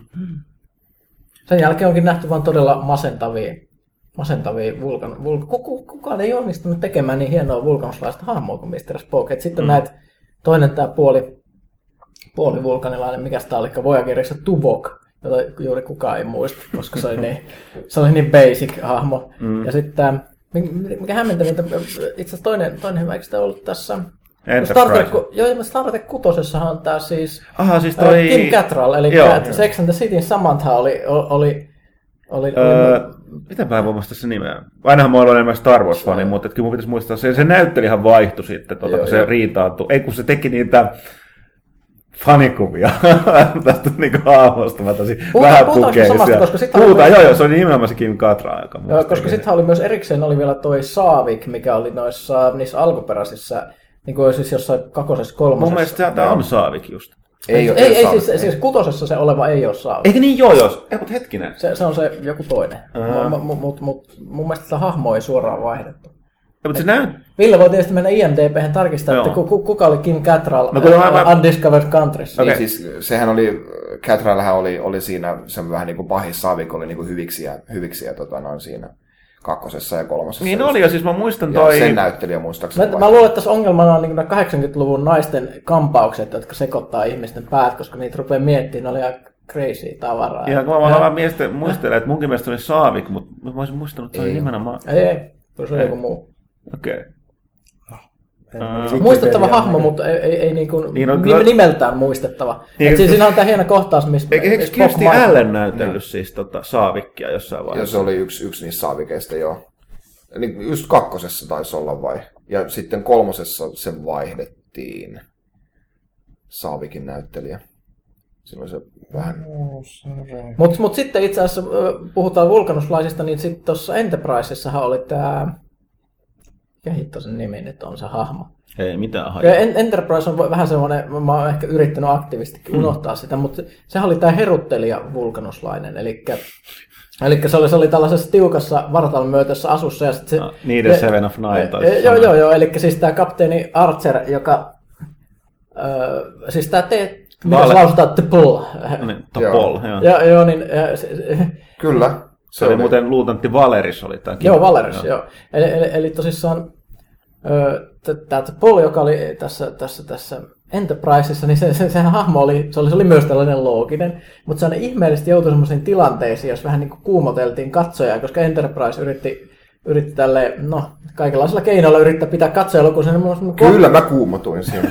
No joo, joo, mutta, mutta siis kuinka realistista kuulostaa tämmöinen kohtaus, että, että siis esimerkiksi äh, ollaan jossain planeetalla, niin sitten tämä kapteeni Archer, eli Quantum Leapin tämä Öö, Scott Scott Bakula. Scott Bakula juuri, juuri joutuu eristyskammioon sen kanssa. Jotta ne pääsisi sieltä pois, niin pitää hieroa toisensa tällaisella niin desinfiointigeelillä, joka oli sellaista kiiltävää sinistä geeliä. Mm, mm. Et, et, niin kuin, ei, ei tämä ihan niin kuin, No, mutta eikö se, se, siinä ei ehkä ole samasta Spokin arvokkuutta ehkä siinä hahmossa ihan niin käsikirjoittajien valinnoista johtuen. Mm. Vaikka, vaikka oli se itse asiassa oli ihan hyvä hahmo, se, ne, ne, siinä oli paljon huonompia hahmoja siinä sarjassa, kuten se kammottava tohtori, joka oli niin Neeliksin pahempi versio, jos voitte kuvitella. Joo. Mut, mut, joo, kyllä Star, siis Star Trekissa on ollut monia huippuja ja äh, sanotaanko kuoppia, mutta mut kyllä Spock, Spockhan on yksi niitä tukijalkoja siinä mm. koko Joo. Ihan, si- ihan siistiä, että pääsi kuitenkin kahteen uuteenkin Star Trek-leffaan mm. näyttämään. Ja niin mä olin just sanomassa, että mun mielestä tämä, tämä niin kuin aika hyvin sisäistänyt. Ja ilmeisesti tulikin aika hyväksi kaveriksi sen ton, ton uh, Nimoin kanssa toi Jack- Zachary Quinto just. Eli uusi Spock. Joo, joo. koska niin kuin, silleen niin kuin myöskin aika lailla samaa näköä, näköä niin tota, tota, tota. Joo, ja vaikka sanottiin näistä uusista Star Trek-leffoista, että oli kau- kauhean huonosti kirjoitettu yhteen sattuma, että Kirk päätyy samalle, uusi Kirk päätyy samalle planeetalle kuin vanha Spock, niin mm. mitä sitten? Se pääsi jotenkin, Leonard Nimoy ympättiin sinne mm. mukaan, että mä annan sen anteeksi. Mm. Että et, tällä tavalla saatiin tehtyä. Mm. Mutta tosiaan, tiesitkö, tai tiesittekö tällaisen mielenkiintoisen, mulle tämä oli uusi tieto, että to, tosiaan toi, uh, toi, toi, toi Nimoy ja sitten uh, Star Trek Next Generationin Qtä näytteli John Delancey, niin tota, mun mielestä ne perust, niillä on joku yhteinen ääni, sellainen firma, missä ne, tota, mikä tekee niin kuin ääniversioita, äänikirjaversioita, ääniluettoversioita niin kaikenlaisista niin kuin, uh, skifitarinoista ja tollasista. Ja ne oli myöskin tehnyt ka- ke- keskenään tällaisen, niin kuin, ka- niitä oli kaksi osaa, missä niin kuin Spock versus Q, missä niin kuin väittelee ne hahmot. Se on vähän, hu- vähän humoristinen. Kuulostaa sillä, että pitää tsekata. Joo, niin, niin vuonna tuli myös välttämättä pitää, pitää tsekata. Mutta hei näin, ö, siinä on taas iso osa tämän kästin tekijöiden lapsuutta kuollut pysyvästi. ja tota, ellei tosiaan tapahdu jotain kummallista. Genesis mä, Device, toivotaan. Joskin, joskin, Search for Nimoy. Jo, jos, joskin mä muistan siitä vaan sen ne kammottavat ihme, mikä lampre on, siis noi, mitä, ei, mitä matoja tai mitä ihmeotuksia ne oli, ne kasvaisivat jättiläisiksi. Siis tai noin, mikrobeja joo, kasvoi siitä. Jotka oli sellaisia napalmia, mahdollisimman paljon napalmia. No mutta hei, Christopher Lloyd tuli ja klingonilaisena ja murskasi yhden sellaisen mm. paljaan käsi. Se oli kyllä oikein, se oli hieno. Hienoa. Mutta joo, näin. Uh, RIP Leonard Nimoy. Live long yeah. and prosper. Joo, mitä, yeah, RIP, kuten uh, Adam Jensen sanoisi. Totta, mitä sitten vielä? Uh, Voitaisiin puhua vähän, mitä ollaan pelattu, koska ne liittyy siihen, että nyt me ollaan sykitty oikein toden teolla myöskin noiden pelaaja HD-videoiden kanssa. Ja nämä kaikki liittyy siihen, mitä nyt ollaan pelattu. Millä me aloitettaisiin? Mennään tuossa järjestyksessä vaikka. Okei, okay. yksi me laitettiin täällä, etsittiin tuosta, julkaistiin sellainen peli kuin Dragon Ball Xenoverse. Ja tota, mietittiin, että kuka se voisi tehdä, ja Pyykkänen ilmoittautui, että hän Mä muistan, että olit se nyt ihan suoraan vapaaehtoinen heti kättelyssä, mutta... No, tota, se, joo, niin tota, ja se peli oli nimenomaan hyvä, hyvä lähtökohta, koska se sopii ns. Niin kuin Dragon Ball. Pyykkänen, toivottavasti sä haluaisit tietää sit enemmän. Ja tuo mm. oli itse sopivasti sopiva peli, koska siinähän käydään se tavallaan sarjan... Historiallisia tapahtumia niin, ja, ja kerrataan. Aika pitkälti kaikissa Dragon Ball-peleissä, kun käydään ne läpi, mutta nyt saadaan vähän erilaisia. Mutta joo, niin tota... Uh, mutta tässä on se idea, että tässä voit tehdä oman hahmon, joka saa hengätä kaikkeen kuulijahahmojen kanssa, mm. niin. mikä, mikä, mikä on hienoa. Mutta tosiaan niin, sä, sä oot pelannut sitä ja arvostelit sen ää, pelaaja, pela, tulet pelaajalehteen, mutta siitä on myöskin tehty video, mutta sitä ei taidettu vielä julkaista. Joo, Kertokaa lisää. Vähän. Voin kertoa, että siitä tulee yksi pisimpi, jos ei pisin pelaaja HD-video ikinä. Varmaan. Mutta kannattaako se katsoa? No totta kai. Siinä on minä ja Ville, joka on kova Dragon Ball-fani, ja sitten Animelehden päätoimittaja Petteri keskustellaan Dragon Ballista ja näytetään 40 minuuttia sitä peliä siitä alusta, että mitä siinä tapahtuu. Nice. Ok. Milloin tämä video julkaistaan? Heti kun me saadaan se editoitua. Se on itse asiassa editointi tuolla parhaillaan tuolla toisessa huoneessa menolla, mutta meillä on vähän sen verran toi, toi kämänen toi meidän editointisofta, että siinä eksporttauksessa ja uppaamisessa ja kaikessa kestää ikuisuus. Mutta eikä se tässä viimeistään viikonlopun aikana. Ok, mutta seurat, seuratkaa siis... Voin kertoa, aika monta kertaa nähdään Kamehameha! Oh. Over 9000? Okay. Yli, yli kahdeksan. Yli kahdeksan. Okei, okay. no tämä tarkoittaa, että seuratkaa siis pelaajat.comia. Mutta sitten toinen, mikä julkaistiin tässä ihan uh, eilen, uh, Ville on, kuuluu siihen harvaan ihmisten joukkoon tässä maailmassa, joka on päässyt testaamaan Final Fantasy 15. Joo, tuossa tota Square Enixin väki pyörähti, pyörähti tuolla Ruotsin puolella esittelemässä tätä episode Duskai, miten ikinä lausutaankaan oikeaoppisesti. Niin tota, oli esittelemässä sitä tuolla Ruotsin puolella, eli kyseessä on se sama demo ilmeisesti, joka, joka tota, julkaistaan Final Fantasy Type 0 HD First Day Editionin kanssa sitten ensi viikolla, kun 20. päivä peli ilmestyy, niin sitä oli sitten... tämän kuun. Niin, tämän kuun. Mä Nyt on maaliskuu. Nyt on maaliskuu, joo. Eli ensi viikolla periaatteessa siis kuitenkin. Ei periaatteessa, vaan kyllä. Niin. Periaatteessa kyllä, joo. Mäkin olen vähän väsy, vähän lisää tätä hyvää kolaa, mutta, mutta siis tosiaan sitä käytiin testailemassa Ruotsin puolella ja meillä oli aikaa tunti, mikä oli siinä mielessä hyvin, hyvin pelottavaa, koska aina yleensä kun Final Fantasy ryhtyy pelaamaan, niin kyllä se niin vietät tuntikausia vaan harhailemalla, ainakin näissä klassisemmissa osissa, ehkä niinkään 13. Ja, ja peli itsessään alkoi aika äh, pitkällä tutoriaaliosuudella, missä niin kuin saatiin hyvin vahvasti käsitys pelin taistelumekaniikasta, jota on kehuttu niin kuin muuallakin maailmalla kuin tuossa mun tekemässä pelaaja HD-videossa, joka sisältää siis B-roll-materiaalia ja sitä mun omaa pelaamista. Että et se niin kuin kuitenkin, kun se on siirtynyt siitä vuoropohjaisesta, vuoropohjaisesta taistelusta enemmän niin kuin reaaliaikaiseen, hyvin lähellä Autolla ajeluun. Niin... Autolla ajelu, mutta sitä autolla ajelu ei ole siinä demossa. No. Se on vaan, vaan lopullisessa pelissä, vaikka se näyttääkin ihan huikealta, kun on road trip meininki, mutta se mikä niinku mua niinku yllätti siinä, että se on loppupeleissä paljon ö, syvällisempi se taistelujärjestelmä, kuin annettiin ymmärtää aluksi, koska ne on koko ajan puhunut, että tämä on huomattavasti kasuaaliystävällisempi Final Fantasy. Ja se taistelujärjestelmä kuitenkin vaatii aika paljon niin kuin keskittymiskykyä väistöjen ja parrujen ja muiden niin kuin, hyödyntämistä siinä taistelussa. Että se, se, se vei oman aikansa. Kyllä mulla jopa huolestuttaa jossain vaiheessa siinä tutoriaalilla, että pääseekö tästä niin järkevää aikaan pois, koska se pikkasen aikaa kesti mulla ainakin tajuta se, että miten se parrujärjestelmä toimii, joka niin kuin, siinä pitää kuitenkin aika useita nappulaa painaa kerrallaan ja ajoitukset mennä kohdille ja niin poispäin. Mutta kyllä se sitä pikkuhiljaa alkoi alkoi sujumaan ja, ja, ja, sitten kun se makuun pääsi sitten niin kuin vapaammissa taisteluissa, niin kyllä se niin kuin, siinä on yllättävän paljon niin kuin painoarvoa niillä hyökkäyksillä. Lataukset, latausanimaatiot tai siis hyökkäysanimaatiot näyttää tosi niin kuin pitkiltä, mutta siinä on vähän sama efekti kuin jossain Dragon Ageissa, että, että kuitenkin pidät se näppäintä pohjassa, niin kuin Inquisitionissa, niin se kuitenkin latoo niitä hyökkäyksiä aika tiheeseen tahtiin. Ja, ja, ja sitten erikoisliikkeet on omalla näppäimellä, jota sitten voi vaihdella ristiohjaimella, niin se, se kyllä vaikuttaa ihan dynaamiselta. Et, et se mikä siinä ehkä just niin kuin mitä mä siinä videossakin mainitsin, ää, niin mä pelasin Xbox One-versio, joka käsittääkseni, en mennyt sata varmasti, ei ole pelin niin kuin pääkehitysplatformi, se on kuitenkin alkuja lähtenyt PlayStation 3-pelillä ja sitten siirretty uudelle sukupolvelle, niin tämä Xbox One-versio niin kuin, oli aika teknisesti vielä niin kuin, vähän nykivä ja niin poispäin, mutta ne ei maininnut yhtään sitten, että kuinka lopullinen versio tämä on niin kuin edes siihen niin kuin episode duskaista, että onko tämäkin sitten se, just se sama versio, mikä tulee sitten pelin Final Fantasy Type 0 mukana vai ei, mutta just semmoinen mukava niin kuin fiilistelypeli, ainakin fiilistely siitä sai, että, että laajempi maailma, avoin maailma, siellä oli ihan mukavasti niin kuin tutkittavaa, ei, ei todellakaan tunnissa ehtinyt kaikkea, kaikkea käymään läpi, ja, ja just enemmän niin kuin se, että tuntuu, mitä niin Final Fantasy 13 oli ongelma mulle, että se niin meni suoraan putkeen koko ajan, ja se maailma ei jäänyt sulle mitenkään mieleen, että se oli vaan niin kuin kulissi, joka meni ohi eteenpäin, niin nyt sä niin oikeasti tutkit maailmaa, ja sä haluat olla siellä maailmassa, Joo. mikä on mun mielestä niin kuin, jo niin kuin huomattavasti positiivisempi ö, asenne siihen, että otettu huomattavasti kyllä niin kuin tuosta Final Fantasy 14 siinä mielessä niin kuin malliin, ja, mm. jonkun verran Lightning Returnsista, jossa myös oli, oli myös tämä maailman tutkiminen niin kuin tärkeässä osassa. Mm. Että, että positiiviset on fiilikset niin kuin sen suhteen. Joo. Että tunnin pelaamisella on vaikea sanoa sen enempää ehkä, mutta Joo, mutta tosiaan niin tuon video voi käydä katsastamassa nyt pelaajalehti.comissa ja tosiaan tuosta Final Fantasysta noin yleensä vi- tuosta 15 ja Type, Type 0 HD arvi, arviota, niin ne tulee löytyy sitten tuosta ensi kuun pelaajasta.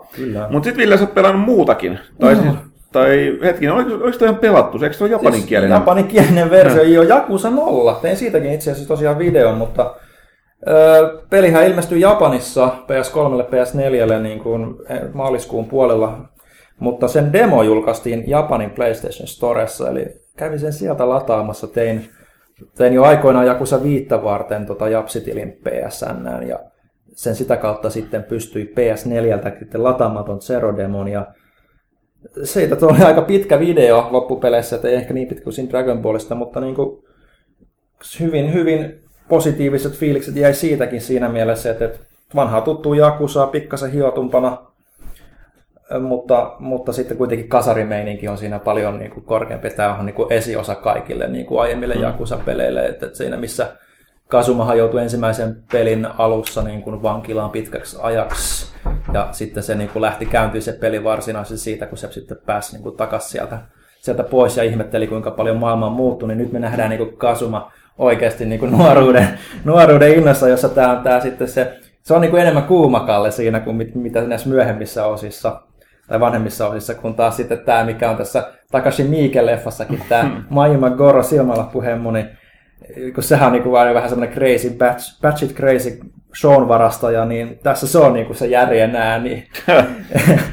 Pyörittelee tota, yöklubeja ja niin poispäin, niin, niin, niin siinä on ihan mielenkiintoinen dynamiikka, vaikka nyt Japanista hirveästi mitään ymmärräkään, mutta, mutta siitä saa kuitenkin ihan hyvän kuvan.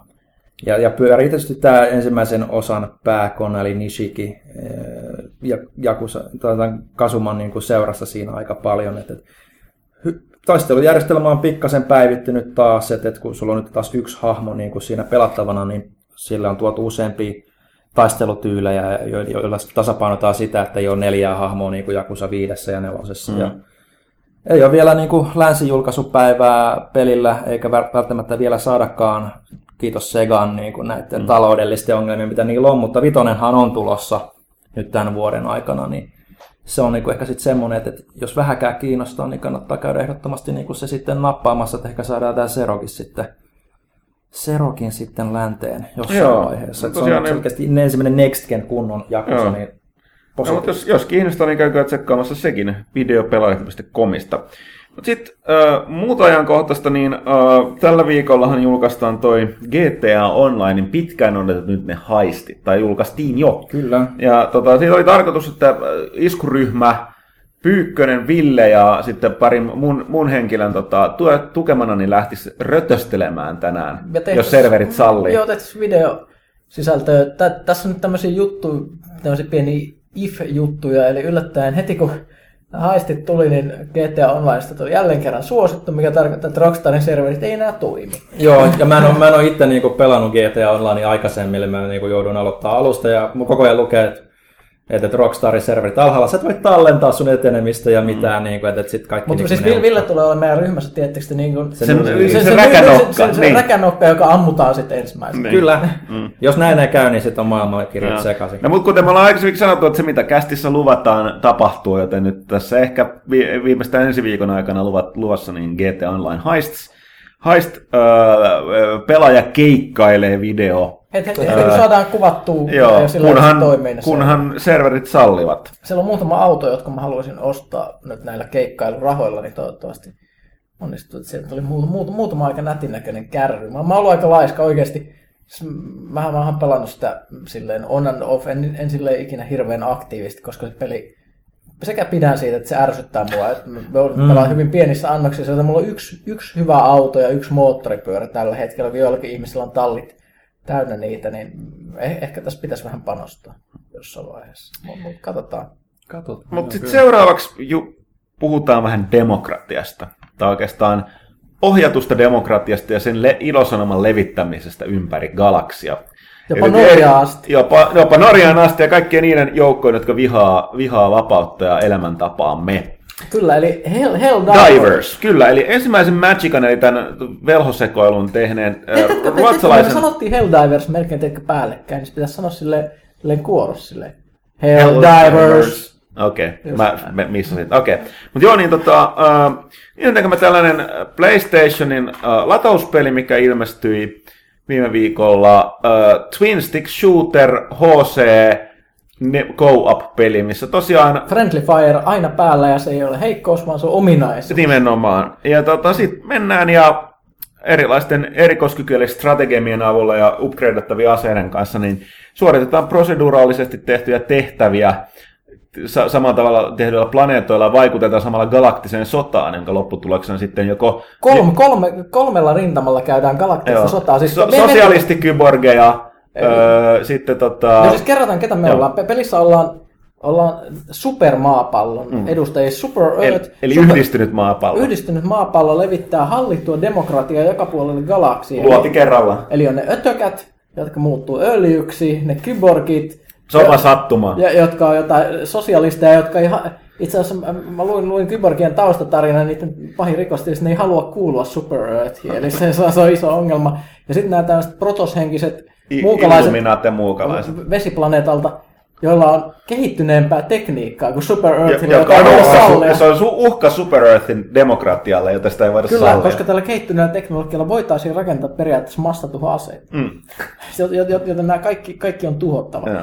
Eli jos tästä kuvauksesta ei ymmärrä, niin kyseessä on erittäin vahvasti satiirinen, eli nimenomaan tämän Verhoevenin Starship Troopersin henkinen peliä, joka ei kovin vähän ole, se on noin 99 prosenttisesti Starship Troopers nimeä myöten. Mun mielestä hien, hienoa, että siinä pelataan kavereita, joilla on niinku tällaiset niinku vähän halotyyliset haareiskat. Mut- Niillä on myös viitat, joissa on pääkalloja. Ja, vi- ja viittaa voi pyörittää viuhasti, jossa on myöskin oma trofy, niin, niin tota, Ky- Kyllä.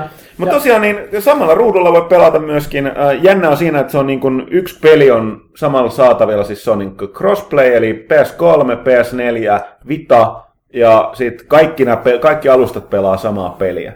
Että tavallaan silleen aika mielenkiintoinen. Mutta kyllä me ollaan, olemme viihtyneet. Joo, siis paljon hienoja tatseja. Mehän, mehän tehtiin se pelaaja HD video, jota voi käydä katsomaan, mutta sanotaan Se videosta, oli- että se on, se on ensimmäisiä tehtäviä, mitä me pelattiin. Ryhmä olisiko ollut toinen tehtävä. Joo, eli meillä ei ollut nimenomaan strategian erikoiskykyjä kovin paljon käytössä, ja ne vastustajat, mitä tuli vastaan, on ihan tätä peruskauraa Eli siellä. se, ne on siis ihan pelleluokkaa, mitä, mitä me Joo. ammutaan. Ei meillä ei ole juuri mitään. Et sit, myöhemmin siinä avautui muun muassa, mitä mä aikastuin, niin kuin Mekhat, APC. APC-vaunuja, tä, tällainen. Kaikenlaisia hienoja aseita. Mulla on muun muassa totta toi auennut toi Railgun. Joo, joo, ja et pääsee siis, menee, silloin, silloin mun sattuu vähän vahinkoja siellä välillä. et tulivoima kasvaa, mutta nyt ne vi- vihollisten tulivoima kasvaa Joo. myös aika pelottavia määriä. Hyvin pelottavia määriä. Että, että hahmojen kestokyky taas sit ei juurikaan Mm. kasva, että siinä on todella helppo ampua kaveri tai...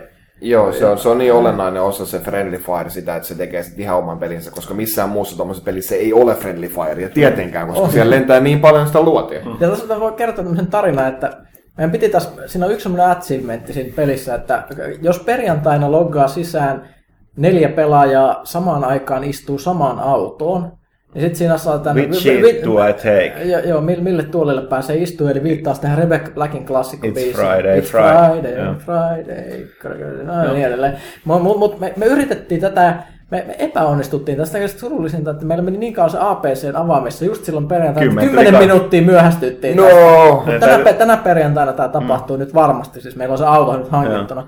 Mut, mut, mut, mut, me tosissaan värvättiin tähän avuksi, kun Kaiti, Kaitila ei päässyt, niin me värvättiin avuksi pelaajakästin. tai me... Pä... Niin, niin, joo, Me, sori. me, me, me värvättiin siis pelaajakästin luki, lu- lukijoille, tai ehkä jopa kuulijoille, tuttu Mikko Rautalahti, Michael Iron Bay, avaruuden demokratian levittäjä, joka sitten lähti, lähti meidän kanssa selvittää näitä ongelmia näiden kyborgien Sa- Saanko kanssa. keskeyttää tähän väliin? Joo. Tästä Michael Ironbaysta tuli mieleen, mun piti yksi knoppitieto kertoa vielä Leonard Nimoista. Tiedättekö, mikä yhteys on Michael Baylle ja Leonard Nimoille? Michael Bay ja Leonard Nimoy. No sen lisäksi, että jos, sori, tää oli itse huono, mä unohdin, että sen lisäksi sun unohdetaan, että toi Nimoy ääninäytteli tota, jotain hahmoa näistä, tota, oliko se tuossa tota, kolmannessa Transformersissa. Ah, joo. No sit mä en kyllä keksi. Öö, toi Nimoin toinen vaimo on tota, toi öö, Michael Bain, oliko serkku? Susan Se Bain. melkein suku. My god. Sitten mun yksi tärkeä juttu tästä liittyen, mä välittömästi liidan tästä Transformersista eteenpäin ajatuksen virralla.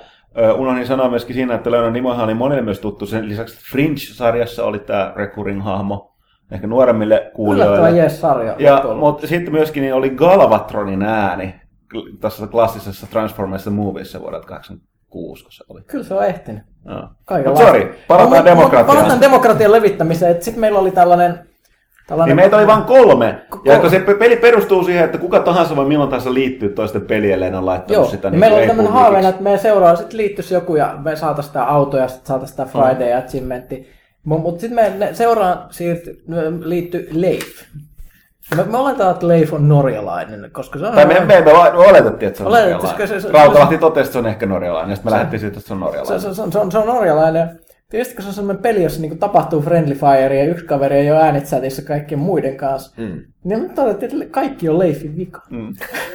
Se, Aina- aina, aina- aina- se, se, mogailee aika paljon. No näin niin se mokaili. No toisaalta kyllä mäkin saatoin yhdessä kohtaa, kun missio alkoi, niin yritin tiputtaa APCtä, niin saatoin heittää vahingossa granaatin, niin että se osui kaikkiin muihin ja kaikki muut kuoli. Mutta sekin oli Leifin vika. Mm. Ja yleensä se, kun, se, kun ydinpommiräjäytys meni pieleen, Leifin vika. Mm. Ja, ja, ja, ja, ja to- todellakin tämä alkoi jossain vaiheessa mu- muuttua tämä melko niin kuin levottomaksi tämä läppä. Ja sitten jossain vaiheessa todettiin, että nyt, nyt, nyt niin kuin kaikki meni pieleen, tehtävä meni ihan päin peetä. Ihan totaalisesti. Ja me- kenen vika tämä on? No Leifin. Mm. Mitä me voidaan tehdä sen tehtävän jälkeen? No, no kaikki kokoontuu sinne komentosillalla, kääntää hahmot silleen, ne katsoo Leifiin vähän aikaa silleen, kuka ei liiku. Ja sitten aletaan twirlaamaan niitä viittoja täysillä ympäri semmoisessa niinku muodostelmassa. Leif kattoo, sit kuuluu, "Ugh!" se hahmo kaatuu kuolleena. Se has disconnectoi left, vaan. the, Leif has left the game. Kyllä, ja, äh, ja se tosissaan se näytti siltä, että ne pyörivät viitot olisi niinku leikannut Leifi hengiltä, tai kurku auki. Se oli sellainen hyvin hämmentävä mm. kokemus. Sen jälkeen me nähty sitä. Sen, sitten tuli, me, sit tuli kreikkalainen Leif. jo- jos tuli kaveri oli niin kreikkalainen, niin mä en muista enää mikä se no, nimi oli, mut mutta se se- oli sekin oli Leif. Tsipras varmaan. Mutta sekin oli se Leif. joku tällainen, mutta se, se osasi juttuja. Se, se, se ei ollut suinkaan niin tällainen fail-taistelija. Mutta se oli silti Leif. Niin, no kyllä me sitä ehkä saatettiin Leif, Leif kakkoseksi sanoa, mutta ei se mitään. Helldivers, tämä kaikki johtaa nyt siihen, että todennäköisesti jossain vaiheessa meidän täytyy kuvata toinen video, joka paremmin välittää sen pelin hulluuden, eri. koska toi ensimmä, ensimmäinen video, mikä No, tehtiin, niin se on ehkä turhan hallittua No, ihan taistelua. lasten leikkiä jo niin, niin kuin tota... Tän, Taistelu onnistuu siinä, se ei ole oikein. Niin. Eli, eli pitää jotain kammottavampaa Joo, vastaan. nämä saadaan näyttää vähän niitä kehittyneempiä leluja ja just kuinka, kuinka sitä kuiten pommitusisku tilataan omien niskaan ja o, Railgunilla ammutaan vahingossa omat kaverit. Ja, Niin, ja tai tota- autolla ajetaan kaverin päältä, tai Niin. itsensä päältä, mikä mun Niin. mielestä mun paras suoritus, että mä onnistuin ajamaan itseni päältä sillä autolla. Sillä, että, siitä, siitä APCstä mennään, kuski menee edestä sisälle. niin, vähän niin kuin konepellin kohdalta sisälle sieltä mm. luukusta, niin mä niin kuin, en, en jarrut, jarruttanut sitä kokonaan ja hyppäsin ulos, niin sit se val, niin kuin valluu mun päälle, vähän niin kuin kässäri. Toi on, kyllä, toi on kyllä hyvä feature. Sieltä ei mitään stormata ulos. Joo, ei todellakaan. Siellä aina hiessä saa, että mä olin hypätä ulos tästä autosta, mutta vasta kun tämä niinku on menossa sellaisessa, sellaisessa niinku suunnassa, että mä tiedän, että mä hyppään nyt pois tästä, se ei voi mitenkään jyrätä mun päällä. Kyllä, mä tulin itse tappaneeksi kyllä paljon vihollisiakin sillä autolla. Että se on todella hyvä, että kun tulee jotain muukalaisia, niin ei mitään ajetaan päältä, ne liiskaan Siitä muuten trophy, jos sä ajat sillä APCllä tuosta tota, Assassination tehtävässä sen Assassination Target vihollisen päältä sillä aj- ajoneuvo. Okei, lähdetään hakemaan tääkin sitten perjantaina. Let's squash some bugs, bugs, bugs. Mutta joo, äh, erittäin, tullut vähän takavasemmalta, aivan huikea, huikea tota gameia. Lisää video luvassa ja nyt siitä on jo tää yksi video, mitä, missä me puolustetaan demokratiaa vahvasti. Äh, ja sitten vielä, jos mainitaan lisää näitä videoita tuolla on, niin on toi, mainittiinko me se viimeksi? Besiege. Me mainittiin, että se on tekee. Kyllä. No nyt se on tullut Kyllä siellä. Pyykkönen siitä puhui, joo. Tää Pyykkönen rakentelee, askartelee ja paskartelee Askantelee, löytyy sieltä. ää, joo, epä, epäonnistuneita laitteita. et, et, mm, joo, voi käydä katsomassa siellä minkälaisia piirityskoneita, jotka eivät toimi minun videossa. Joo. Et, et, Huttu Huttunen on siinä mukana myös Joo. kommentoimassa. Mut sitten... Te tiedättekö te, minkä aika nyt on? Se on Kaitilan elokuva nurkkaus. On. Oliko teillä omaa tunnusta? Kyllä mä jon, jonkun mä hyräilin viimeksi, mutta en mä sitä muista enää. No niin, joten... anna tulla. Leffanurkkaa. No niin, siinä se tuli.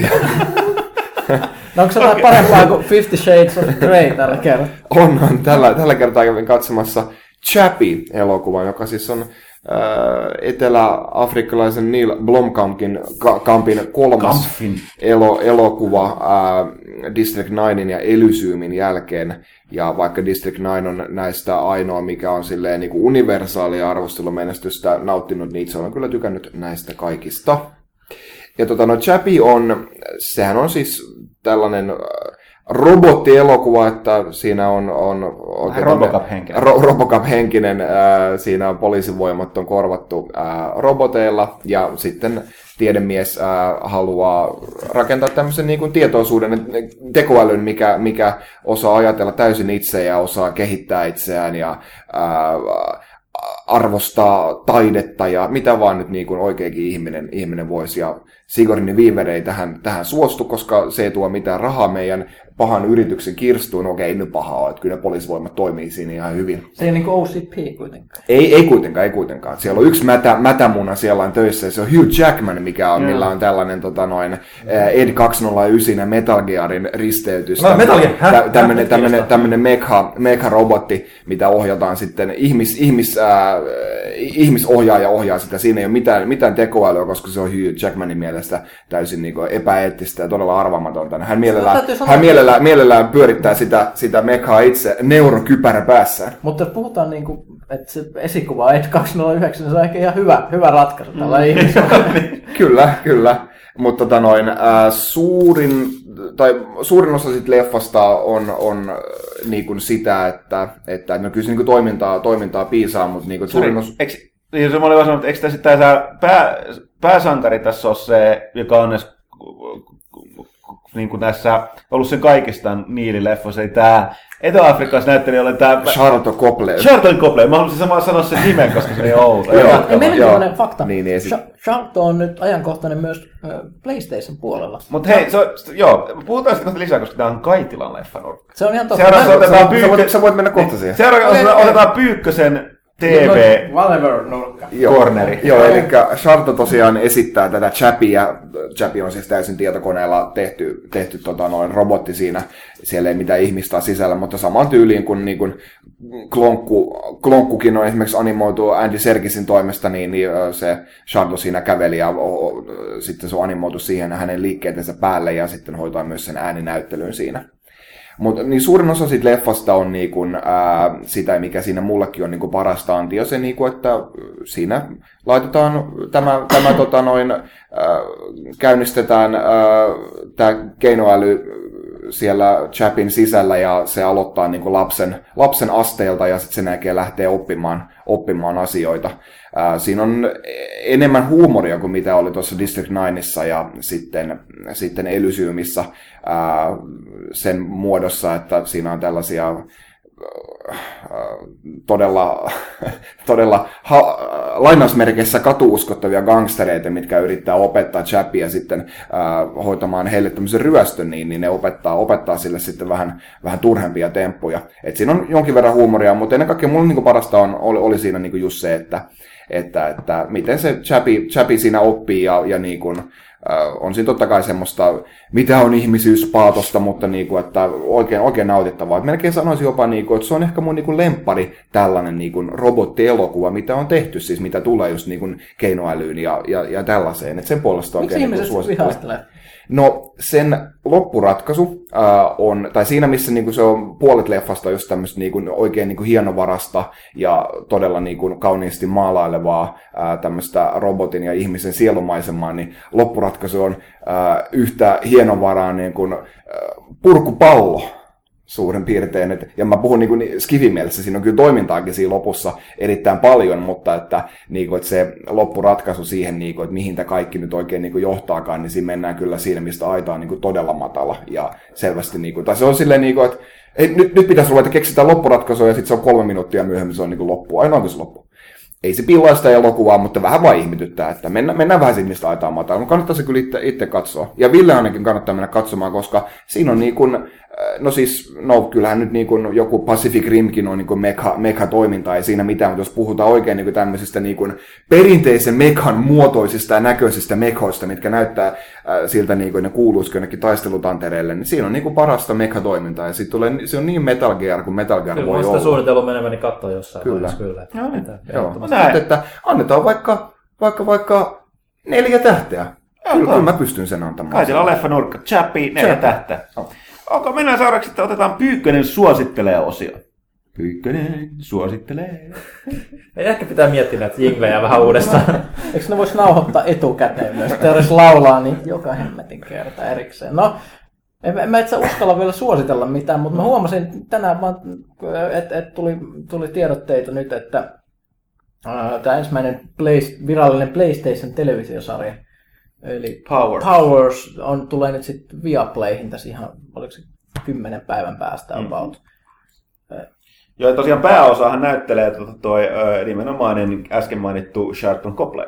Ja se, tosissaan se on... Se Tai on, yhtä pääosista. Se, joo, se on tässä poliisi, poliisi etsivä entinen supersankari kaupungissa, jonka ongelmana on supersankarit. Mitä, mitä muuten mielenkiintoista siinä on Eddie Izzard, joka on viimeksi nähty Hannibalissa tämmöisenä puukkomurhaajana.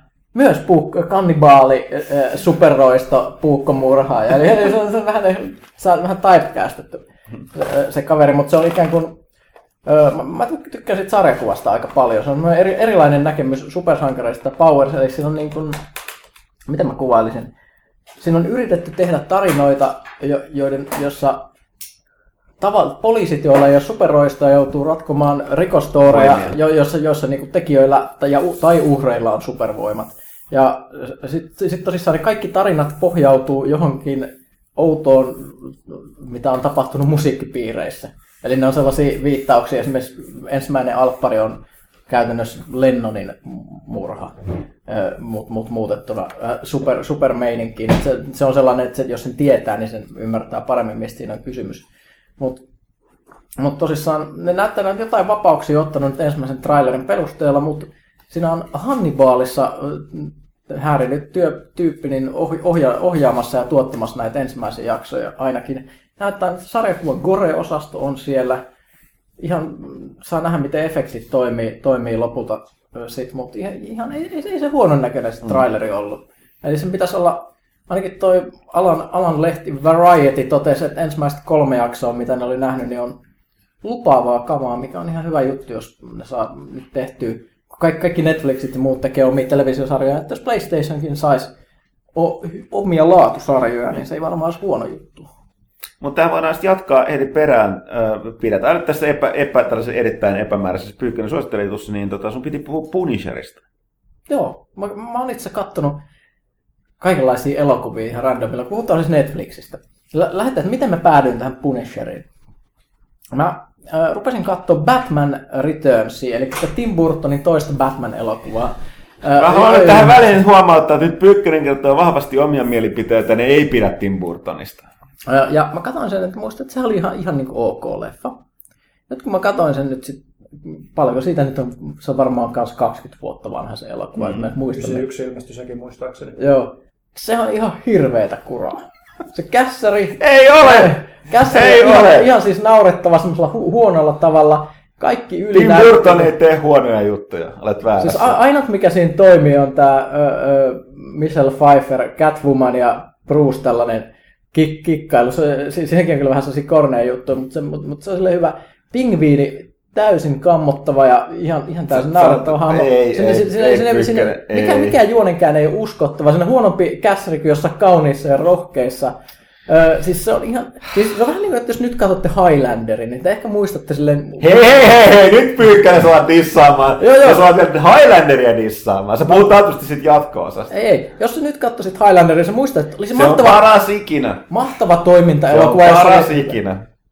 No, mä en ehkä suosittele, ei, älä, älä katso sitä uudestaan, pidä noin muista. En katsokaan, niin, on- niin, ihan samalla tavalla. No, kuitenkin pääsin tästä, mä taistelin sen Batmanin jolla ihmeentavalla loppuun ja totesin, että miten, miten näitä kukaan ikinä voinut katsoa. Miten kuka voi ikinä sanoa, että joskus, joskus aikaisemmin esimerkiksi Batman-elokuvat on voinut olla parempia, vaikka kaikki ei edes pidä noista Dark Knight-elokuvasta, niin holy shit, toi oli paha. Siis Siinä on ehkä se, että siinä välissä oli Batman Forever ja Batman ja Robin, joka sitten niinku vielä oli hirveä. Se, se voi olla, mutta mä väittäisin, että esimerkiksi se 60-luvun Batman, siis Adam West ja Burt Ward, niin se oli vähemmän kämppiä kuin tämä Batman Returns. nyt nyt, nyt, nyt siitä menee eteenpäin asiaa. No kuitenkin, miten mä sitten tästä tähän päädyin, niin sitten rupeaa suosittelemaan Netflix mulle asioita. Mä, mä katson tämän seuraavaksi, su, su, niin kun, mä lähden, lähden niin katsoa, että koska katsoit tämän, niin katsot tämä. Mä lähden myös ketjulle.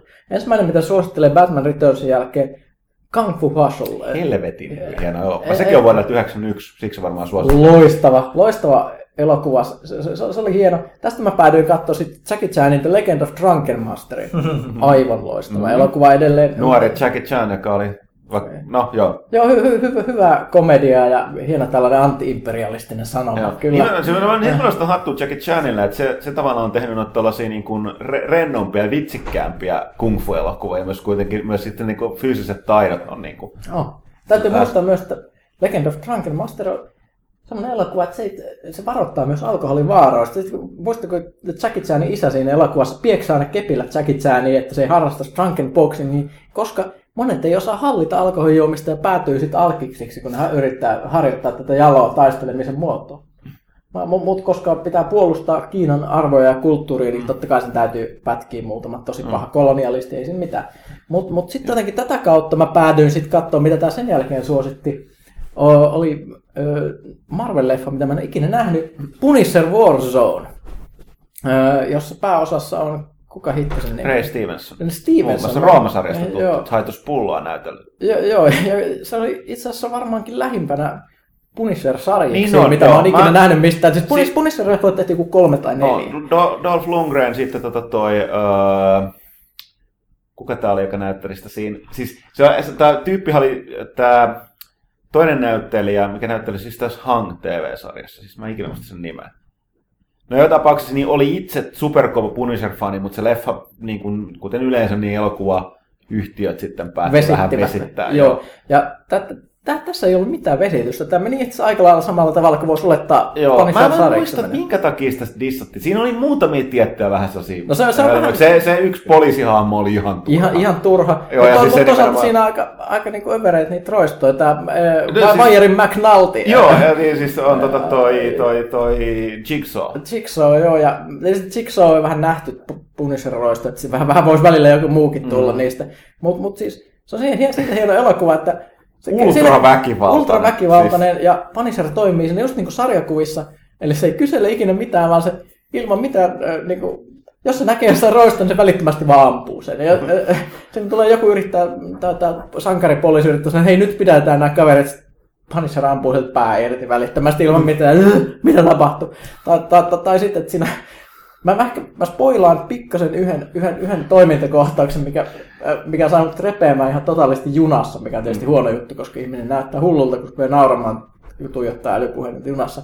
Mutta siinä esitellään tällainen äh, parkour Roisto, joo. Että... Par, parkour-jengipomoilla on kaksi tällaista apuria, jotka on niinku maailman kovimpia rikolliskurireja, jotka menee siellä katolla ja nauraa Pääsee poliiseille. karkuun kaikkia. Ja tulee tämmöinen kohtaus, missä nämä kaverit niin juoksee ja katsoo. Tekee rötöksiä ja niistä me menee, ja se kuvataan, että tosi kuulin musiikki soi, ja sitten nämä on kovia kavereita. Ja sitten yhtäkkiä, ilman mitään varoitusta, sieltä kuva alalaidasta lentää Singon, Singon ammus, joka osuu yhteen näistä kavereista. Sille hitaasti lentää ja räjäyttää tämän kaverin ilmaan. Punisher ampuu parkour roiston Singolla kappaleeksi. Kaikki, kaikki ne elokuvan henkilöt ja kaikkia vaan tuijottaa suu auki.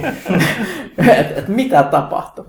Se, se, se vakuutti, mutta siitä, tämä oli aika hyvä, hyvä näkemys, että aika lailla myös sarjakuvamainen. Joo. Ainoa mikä siinä oli, että koska siis toi Punisher on vaikea hahmo, mä oon jonkun verran taas lukenut lisää niitä uudempia, vanhempia, niin siinä voidaan tehdä monenlaista, mutta se ongelma on siinä, kun se on vähän sen yksioikoinen kostaja. Sillä ei ole mitään persoonallisuutta niin, se ei tai, tai siis myös. se on ja se saadaan niissä sarjakuvissa tietyllä tapaa. Sitä voidaan käsitellä monella eri tavalla. Mutta tota, se, tuossa oli yritetty tuoda just sitä ihmisyyttä siihen mukaan siinä, että se tekee siinä, mäkin vähän spoilaan, että tavallaan siis sehän ampuu siinä syyttömän, Mhm. josta sitten potee tunnontuskiin, mikä mun mielestä se, se, se toimii elokuvassa, voin tietysti ymmärtää, että sitä just, se on yksi syy, miksi siitä leffasta ei, ei pidetä, että se on, se on, se on tosi epäpunishermaista. Tai sillä, että se ei sopisi sarjakuvissa, se ei tekisi sitä ikinä, koska se ei sovi siihen niin sen MO-hon. Mm-hmm. Mutta tota, to, ja se tavallaan jännä, että se leffalla että miettii, että on aika outoa, että sillä ei ole tapahtunut tällaista sarjakuvissa. Mm-hmm. Mutta se on kai siellä, siellä sarjakuvan niin moraalisysteemissä se on erittäin tärkeä, että sama kuin Batman ei tapa koskaan ketään, niin myöskään Punisher ei tapa siviiliä tai syyttömiä, koska sitten se jo muutenkin valmiiksi hyvin harmaalla alueella liikkuva moraali, moraali, moraali siinä niin tota, menisi överiksi. Niin tossa sitten tavallaan käsitellään sitä, että se voi olla, että se minkä takia siinä on vähän ei ole mut otettu niin hyvin vastaan, mutta tosiaan mä olen samaa mieltä siitä, että se on mahdolli, niin kuin, kyllä eniten niin kuin, sarja, sarjakuvia lähinnä muuten oleva. Muita, muita hyviä pointteja. Mä, mä pidin siitä, että Punisherin apurina on siinä tämä näyttelijä, ja nimeä mä en koskaan muista, koska aina kun mä näen sen, mä ajattelen, että Nyman. Joo.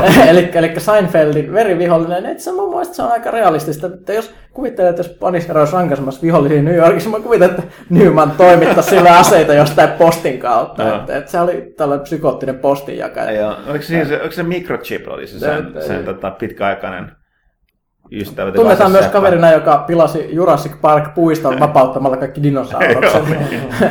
Mut- mut- mut- Mutta se oli myöskin se poliisi tuosta tota Third Rock from the Sunissa. Mhm, mut- mut- mut- Joka oli sympaattinen Mutta henkilökohtaisesti myös aina Newman, jot- joten Newman. Mutta nyt mä vedän tästä yllättävän aasinsillan tästä. Meidän pitää siitä, että Punisher on uudistunut myös Marvel Heroes-pelissä tässä muuta. Ah, joo, siitä piti puhua. Eli, eli mä katsoin, että, että, että sehän on tää free-to-play Jatkuu alati kehittyvä. Alat, alati kehittyvä. Sinne uusittiin Punisherin. Mä aion testata sitä, koska Punisher sai siinä juuri ultimaattisen lopetusliikkeensä niin sanotusti, joka on sen tää ää, Battle van. Battle van, eli pakettiauto, joka on tungettu täyteen aseita. Kuulostaa hyvältä. Nyt mun täytyy vaan levelöidä se, että mä näen. Mm.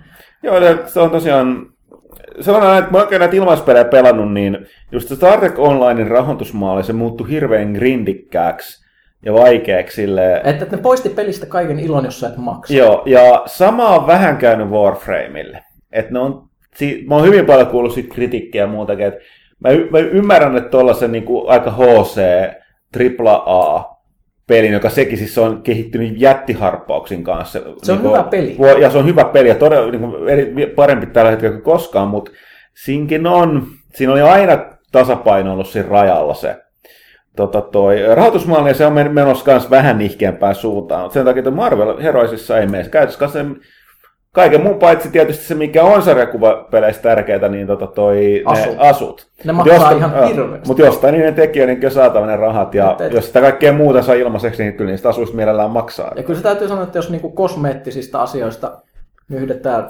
rahaa vaan lähinnä, niin sit se on ihan ok, mm. koska tuossa saa lähes kaiken muun auki pelaamalla. Mm. Niin se, se, se peli on ihan, ihan jees. Mut, mut. Niin, mun piti vetää tästä nimenomaan, äh, mä poimin tästä nimenomaan sen Ray Stevensonin. Ja vedän siitä. Ray Stevenson on mun mielestä, onko se ensi viikolla Suomessa? Tiedättekö, miksi se on Suomessa? Koska Ray Stevenson näyttelee tässä suomalaisessa action-leffassa Big Game. Tai se nyt suomalais-saksalais? Englanti. Ja, No, Eli okay. tässä Rare Export Joo, joo mutta nimenomaan niin tässä, missä Samuel L. Jackson esittää tätä Amerikan Yhdysvaltain presidenttiä, joka, jonka kone crashaa terroriskus Suomeen, ja sitten se on tämä Tää, tota, toi, mikä sitten nuoren näyttelijä, mikä nyt keräsi kehuja ainakin tuolla kansainvälisellä festareilla, joka Se näyttelee on sitä Onni Tommila, se on vai joku vasta. Sinne päin. Tämä on just meidän, me ollaan ammattitaitoisia otettu asiasta selvää ennen kuin tota, tultiin No kästiin. elokuvista. Vaikea oli Joo. ottaa selvä, kun lukee käsikis, vaan Totta, Huttunen joo, yllättää. totta. Mun syy, syy on mun. Tota, mutta tosiaan niin, äh, niin, niin, siinä elokuvassa niin sen presidentin henkivartija nimenomaan näyttelee Ray Stevenson, että se on yksi niistä Oikein. öö, tärkeistä sivuosahahmoista, Toi- niin, toivon, niin se on se- Suomessa sen elokuvan ensillassa. No niin. Mä siis oikeasti toivon, että se leffa on hyvä, mutta täytyy se myöntää, että trailerin perusteella ne on, ne on lähtenyt tällaisen niin kuin, vähän 80-lukumaisen Mm. kepeälle to- toimintalinjalle. Se on, se on niin juustoinen se traileri ilmeisesti, ihan siis tahallisestikin, mm. että mä ihan katsoin sitä suu auki, että onko niin ihan tosissaan ne, tosissaan ne jätket, että, että se, se, se, on, se on se jännä, että niinku, saa, saaks, ne, saaks ne myytyä sen, ja just mullekin ainakin välittyi siitä äh, trailerista semmoinen vähän, vähän sellainen kuva, että nyt, nyt, nyt on otettu niin kova riski, koska ne ju, juustotaso on nostettu niin korkealle, että ihmiset voi joko, joko katsoa, että eihän tämmöistä niin kukaan kato selvinpäin, tai sitten se otetaan vastaan tämmöisenä huikeana komediana. Katsotaan siis, mm. mutta mut, mut, mut, mielenkiintoista. Toivottavasti Kaitilla leffanurkka paljastaa mm. totuuden. Mm. Koska mä tykkäsin Rare Exportsista taas tosi tosi paljon. Et siinä oli just, just sopivasti. Siinä, siinä keikuttiin sen rajalla. Mutta hei, olisiko tämä nyt aika lopettaa tämä alkuosio ja sitten tota, pieni tauko ja sitten mennään kysy pelaajalta. Tehdään näin.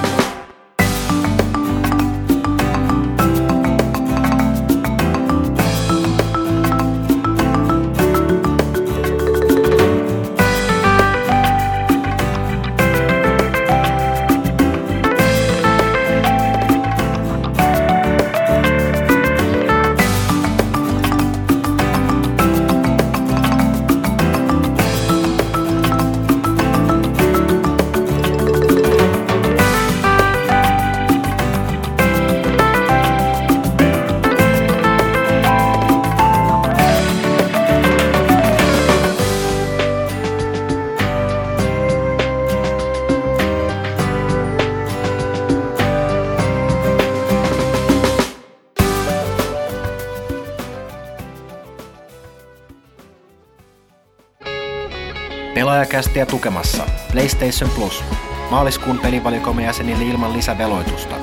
Oddworld, New and Tasty ja Valiant Hearts The Great War PS4. Sherlock Holmes, Crimes and Punishment ja Papa and Yo PS3. Olli Olli 2, Welcome to Hollywood ja Counter Spy PS Vitalle. Uudet pelit taas huhtikuun ensimmäisenä keskiviikkona. PlayStation Plus. Pelaajien kokoontumispaikka. Ja näin piristävästi musiikkia pelaajakästi normimeininkiä siivittämään. Vuorossa on kysy pelaajalta osio, jonne voi siis tosiaan lähetellä kysymyksiä Kaikkia pelaajan... mahdollisia kanavia pitkin. Kaikkia kanavia pitkin. Savumerkkejä me ei osata tulkita, mutta tota... Joo, varsinkaan kauempaa, että, että ehkä pitää tuo mustanaamio tai joku tai viidakkorumpuukin meille tulkitsemaan.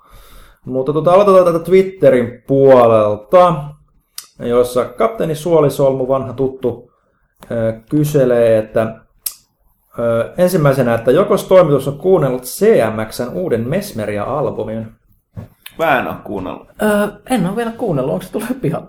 Ilmeisesti on, koska tällaista kysellään. Joten... Tätä kertoo just siitä, että kun on vanha ihminen, niin ei enää pysy mm. nykymusiikin virtausten kärryillä. Kyllä se mua Mä tiesin, että se on kiinnostaa. tulossa sieltä, mutta tota mä en oo.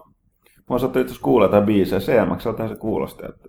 Tässä Pyykkönen vähän ennen nauhoituksia tilitti juuri musiikin nykytilasta, joten... No se on, se on se, että mitä vanhemmaksi tulee, sitä enemmän tai vähemmän kuuntelee uusia ja enemmän vanhoja albumeita, että mäkin kuuntelen sitä vanhaa CMX edelleen aktiivisesti, mutta ehkä pitäisi seurata tätä uuttakin. Talvikuningas taitaa olla se, minkä mä oon viimeistä Warhammer-henkinen niin, rock-opera. Joo, se on myös viimeinen CMX-levy, minkä mä oon hankkinut. Ja, ja mä hankin sen semmoisen superkollektorinakin. Joo, mä oli muistan, että se tuli to, se, todella tyyl, tyylikäs tapaus. Levy, mitä mä kuulin, mä hämmentävästi mä tiedän ihmisiä Facebookissa, jotka on fe, Yrjänän kavereita Facebookissa, joten mä aina välillä niinku, ää, tö- törmään siihen, mutta en tietenkään itse uskalla mennä mitään ne kommentoimaan, kuulostaisi vaan tyhmältä, se on vaar- vaarallista. Mm. Mutta mut, mut siellä paljastuu, että ihmiset ei ole tykännyt, ilmeisesti yleisö ei tykännyt mm, varsinkaan keikoilla talvikuninkaasta. En yhtään ihmettä, se on erittäin vaikea levy faneille siis. Taatusti, niin, tava, tai siis sellaisille, että mitä se voisi sanoa. No se vaan täytyy jakaa faneja. On, se- on, onhan se tietysti se on sellaista ihme mystiikkameininkiä ollut perinteisesti mm, tässä CMX-osasta, mutta olihan niillä, niillä muutama, jos sitä ennen tämä, tämä missä laulettiin paholaisen avaruusaluksista ja mu, mu, muuta, niin sitä vähän kuitenkin pohjustettiin jo ennen sen levyn, mm. levyn tuloa, mutta mä, mä kyllä tykkäsin siitä. Tietysti skifinörttikö on, niin minkä, mm. niin, minkäs teet. Niin, niin, no ehkä tämäkin täytyy tsekata. Alright. Mä en ole CMX juurikin edes kuunnellut. No niin, ja sen huomaa.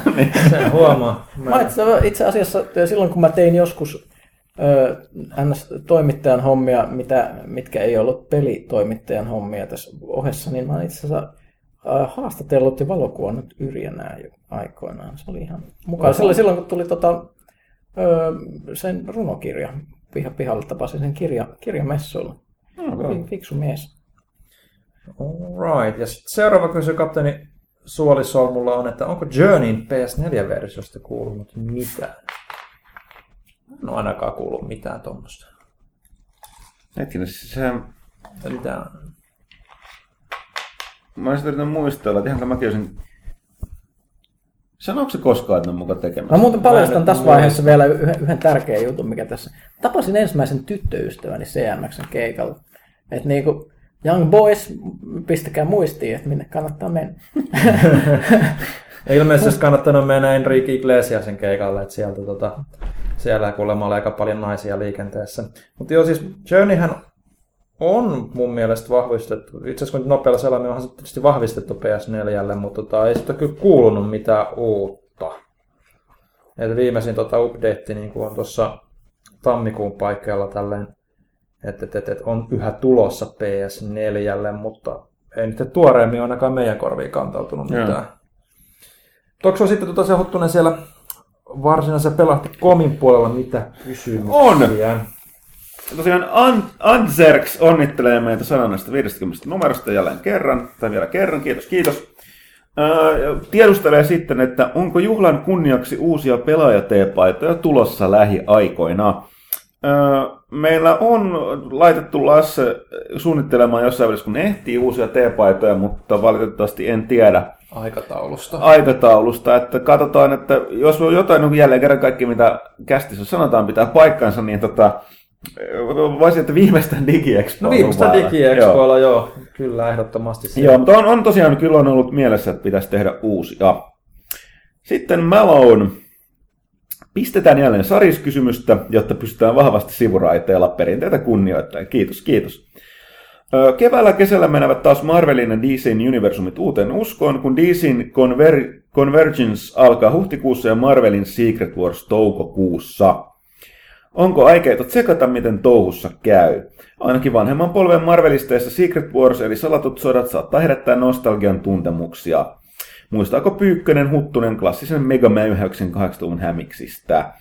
Me ollaan aikaisemmin puhuttu, mainitankaan tuossa, että mä, äh, mulla on epämääräinen muistikuva, että mä tiedän, mikä tuo Convergence on. Eikö se ole nyt tämä, mikä tämä niin 5.2 loppu? No, no, no, joo, siis ne DC uusi sen universumi, että ne tunki kaikki yhteen sieltä sinne NS New 52, mm. josta kukaan ei ilmeisesti pitänyt, joten se dumpataan nyt mä. Joo.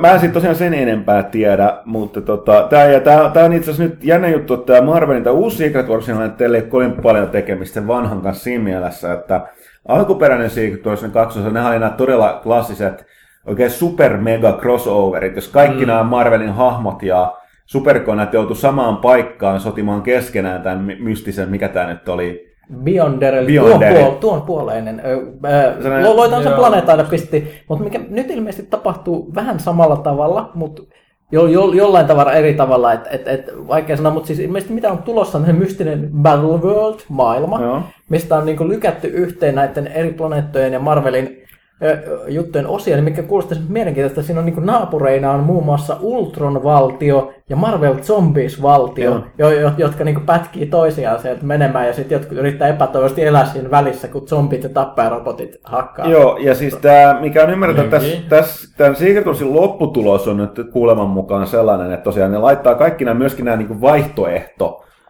universumit, mukaan lukien, kun aikoin lopettaa sen pahasti vesittyneen Ultimate-universumin, jos mä oikein käsitin, mm. niin tämän Secret Warsin lopputuloksena niin ne sekoittaa pakkaa, mikä kuulostaa vähän täältä New 52. Mm-hmm. Puolelta mun mielestä, mä sanon ihan suoraan, toki mä olen aika vanha patu näissä asioissa, että typerin idea ikinä. Eli ne aikoo periaatteessa niin vetää kaiken sileäksi ja tehdä jonkin, siis myöskin kaikki, ne valitsee, handpikkaa niitä ilmeisesti niitä hahmoja, hahmoja näistä eri niin kuin, ulottuvuuksista ja muista, että nämä ihan kylmästi pistää... Niin, niin kaikki tota... Marvel-universumit päättyy ja Joo. sitten alkaa täysin uusi, josta niin kuin, otetaan parhaat palat kaikista ja katsotaan, mitä, mikä sillisala Joo, siitä ja, saa. Joo, ja tämä nyt on... Tämä kuulostaa täsmälleen siltä New 52, joo, minkä DC joo. että kuulostaa tosi riskiltä. Mutta tässä on se ongelma, että tota toi, kaikista huolimatta niin, tämä niin kuin tabletit, Nekin aika on silleen yllättäen taas nostanut sarjakuvat nousuun, että porukka lukee näitä niin hirveän paljon. Näillä vaikka fyysisiä ostetaan, niin totuus on edelleen se, että Marvel tekee suurimman osa hilloistaan tällä hetkellä niin leffoilla. Ja leluilla, niin tässä on nyt vähän sellainen paha epäilys kaikilla, että nyt leffa-universumi, niin aletaankin pelaamaan sen sääntöjen mukaan, että tämä mix mahdollistaa niin tekemään asioita, Mm. Että se muuttuu niin sellaiseksi esikuvaksi, koska jo aikaisemmin no. on puhuttu, että tämä niin kuin Samuel L. Jacksonin esittämä toi, toi, toi, toi Nick Fury, Nick Fury niinhän on nimenomaan Ultimate-universumin niin Nick Fury, koska se niin ns. 616 eli alkuperäisen niin alkuperäinen Nick Fury on sellainen valkoinen, valkoihoinen vanhan kubbe.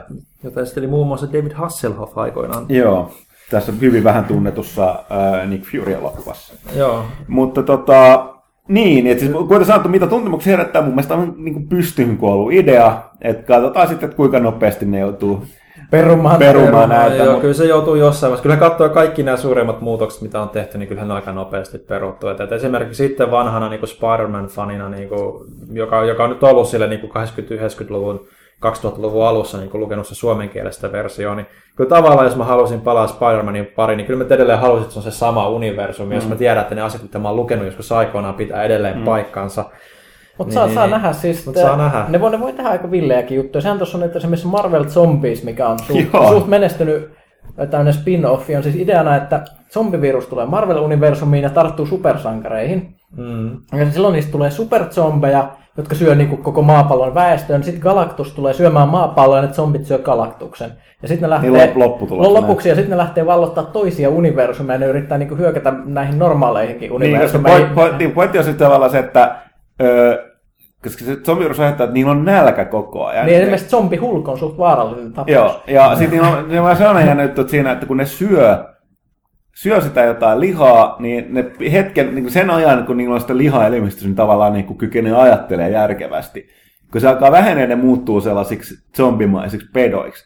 Niin tavallaan sit, kun ne on tappanut sen, syönyt koko maailman kirjaimellisesti, kaikki muut, niin tota, sitten sit niillä on, pelastukseksi käy just silleen, että se Galactus saapuu. Ensin ne syö hopeasurffarin, ja sen jälkeen ne syö Galactuksen. Mm. Et tota, ja lähtee sitten riehumaan. että Se on aika, niinku, se on, aika, se on, se on parempi kuin se kuulostaa itse asiassa.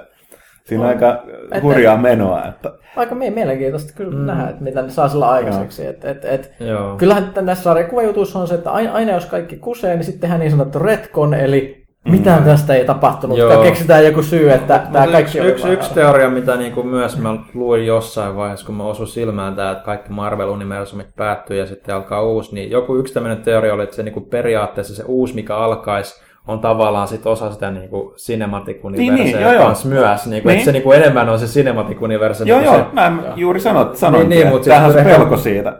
Että se niinku, tai että se niinku nimenomaan on sit se universumi, eikä niinku siis olisi erikseen cinematic universe, vaan että se sarjakuva on Niin, niinku, niin, niin. juuri näin. Ja Tätä- tätähän pelätään, että mennään okay. leffojen, leffojen, koska siis... Okei, mä ymmärsin teidän hälytyksen väärin. koska tässä, le- tässä on hemmetin iso ongelma on se, että tämä, niin kaikki tietää, että Marvelilla on aivan superiso ongelma se, että Sony omistaa eikä suostu luopuun niistä mutanttia ryhmä X-oikeuksista. kun Se on yksi niin kuin, noita Marvelin suosituimpia, niin kuin, öö, mitä se Niin, niin nyt näitä, sarjakuvissa on muun muassa paljastunut, että ihmiset, jotka aikaisemmin ollut mutantteja, ei enää olekaan mutantteja. joo. Ja Että tulee elokuvien, yhtäkkiä reveal, että hei, nämä hahmot ei koskaan ollutkaan mutantteja. No Joten- niin, joten- humans ja...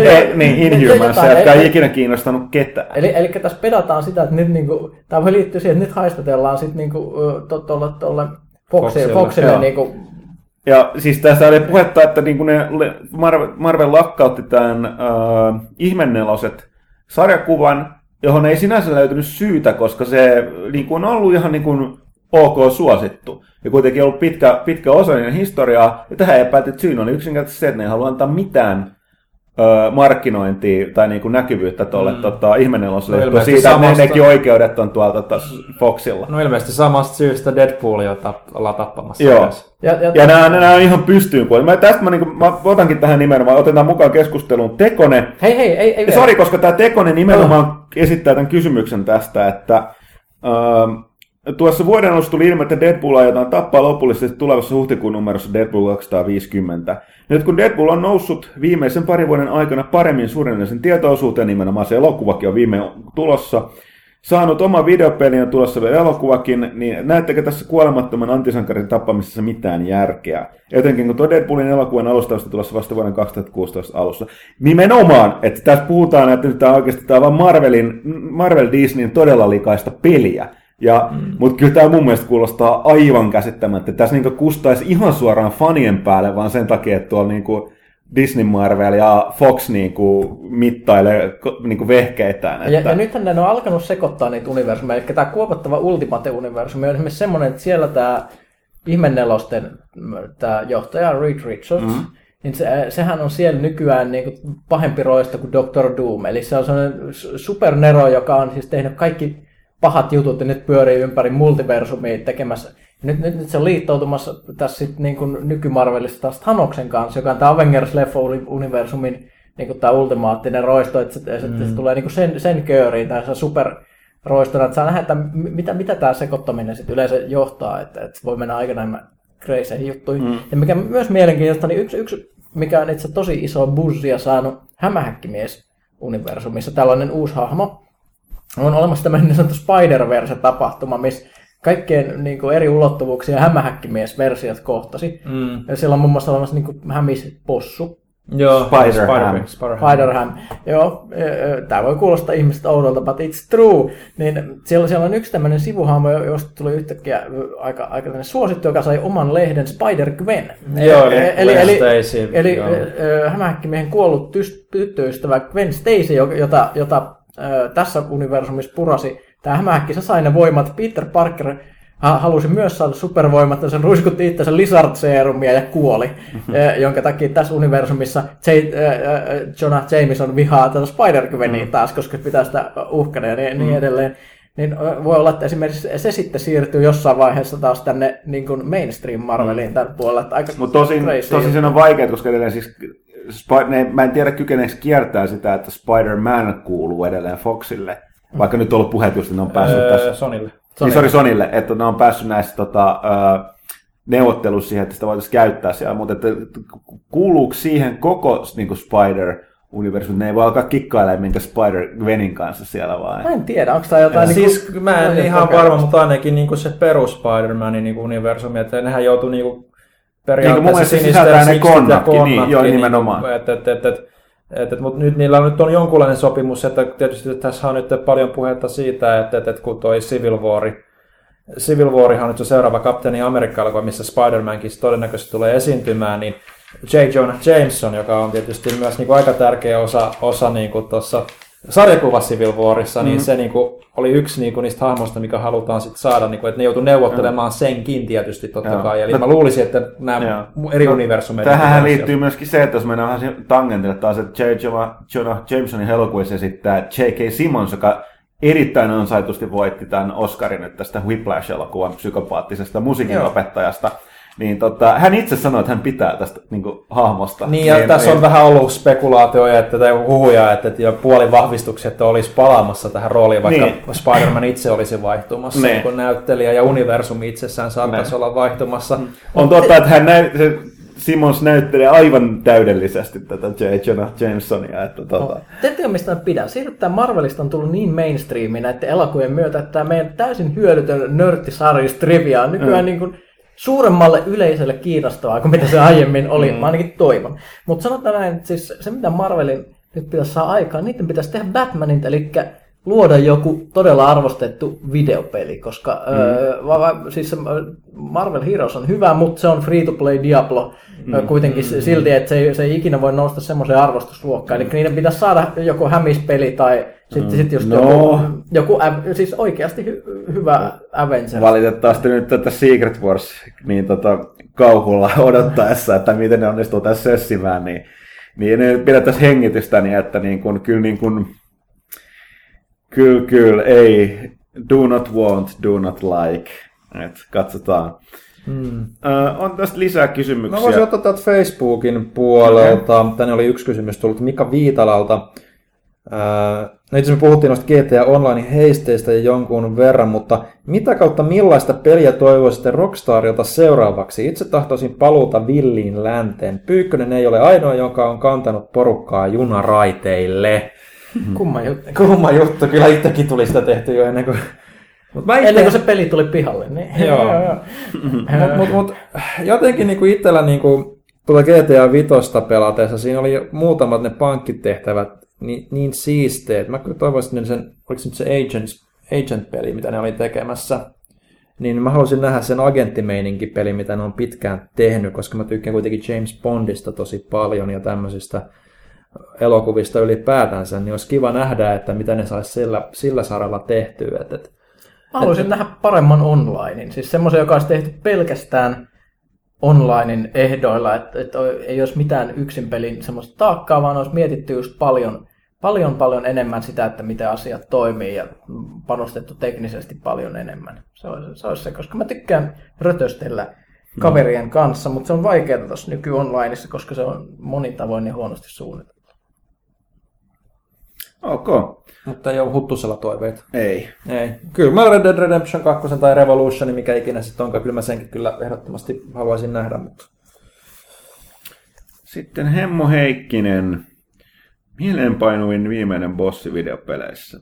Öö, helppo. Öö, ton Planescape Tormentin. Mä en edelleenkään suostu spoilaamaan sitä, koska tota... Oliko tämä mielenpainuvin kautta aikoja vai viimeksi vai milloin? mieleenpanoni viimeinen bossi, eli loppubossi. Ah, siis niin. niin, silleen viimeinen bossi. Joo.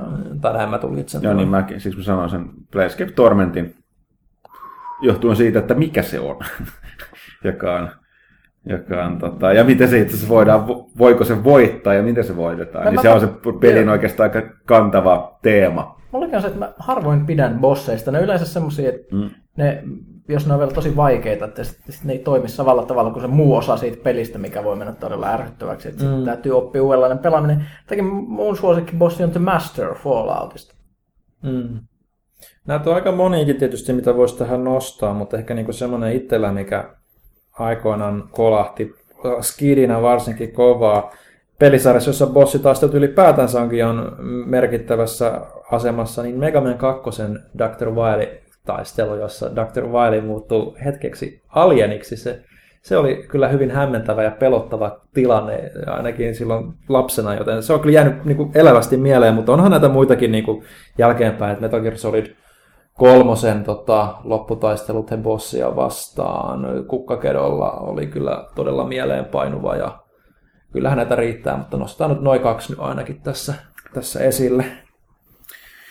Sitten Slipoveri. Mitä mieltä vuoden tulevista julkaisuista? Tuleeko Indie-pelit viemään tämän vuoden vai uskotteko a- enää AAA-peleihin? India on vienyt alkuvuoden todella On, vahvasti. no on aika pitkälle, että kyllä tästä tämä alkuvuosi on ollut hiljaista aikaa, että tuo AAA-pelien suhteen kallistutaan varmaan aika pahasti tuonne loppuvuoteen, ja jotain sieltä tulee siellä täällä, mutta joo, oikeastaan tässä vaiheessa vai tällä hetkellä, jos pitäisi vastata, niin näyttää vuoden tähän mennä perusteella, niin on indie-pelit, mutta katsotaan nyt tässä, kun vuosi menee eteenpäin. Loppuvuodesta kuitenkin tulee aika paljon isoja pelisarjoja ja, ja, ja mm. katsoa just, että kun mekin tehtiin tuosta alkuvuodesta 25 suurpeliä tälle vuodelle, no niistä on nyt jokunen jo ehkä siirtynyt, ilmeisesti nyt Uncharted 4, kun tässä puhuttiin, niin saattoi mennä, mutta ne kaikki oli isojen sarjojen nimenomaan niin kuin jatko-osia tai jotain uusia osia, niin kyllä niitä aika paljon siitä on tosiaan tulossa, että sä oot jo 25 listaa ja sekin niin kuin ei riittänyt edes, mm-hmm. niin kuin, että siinä on saanut tosi paljon, että, että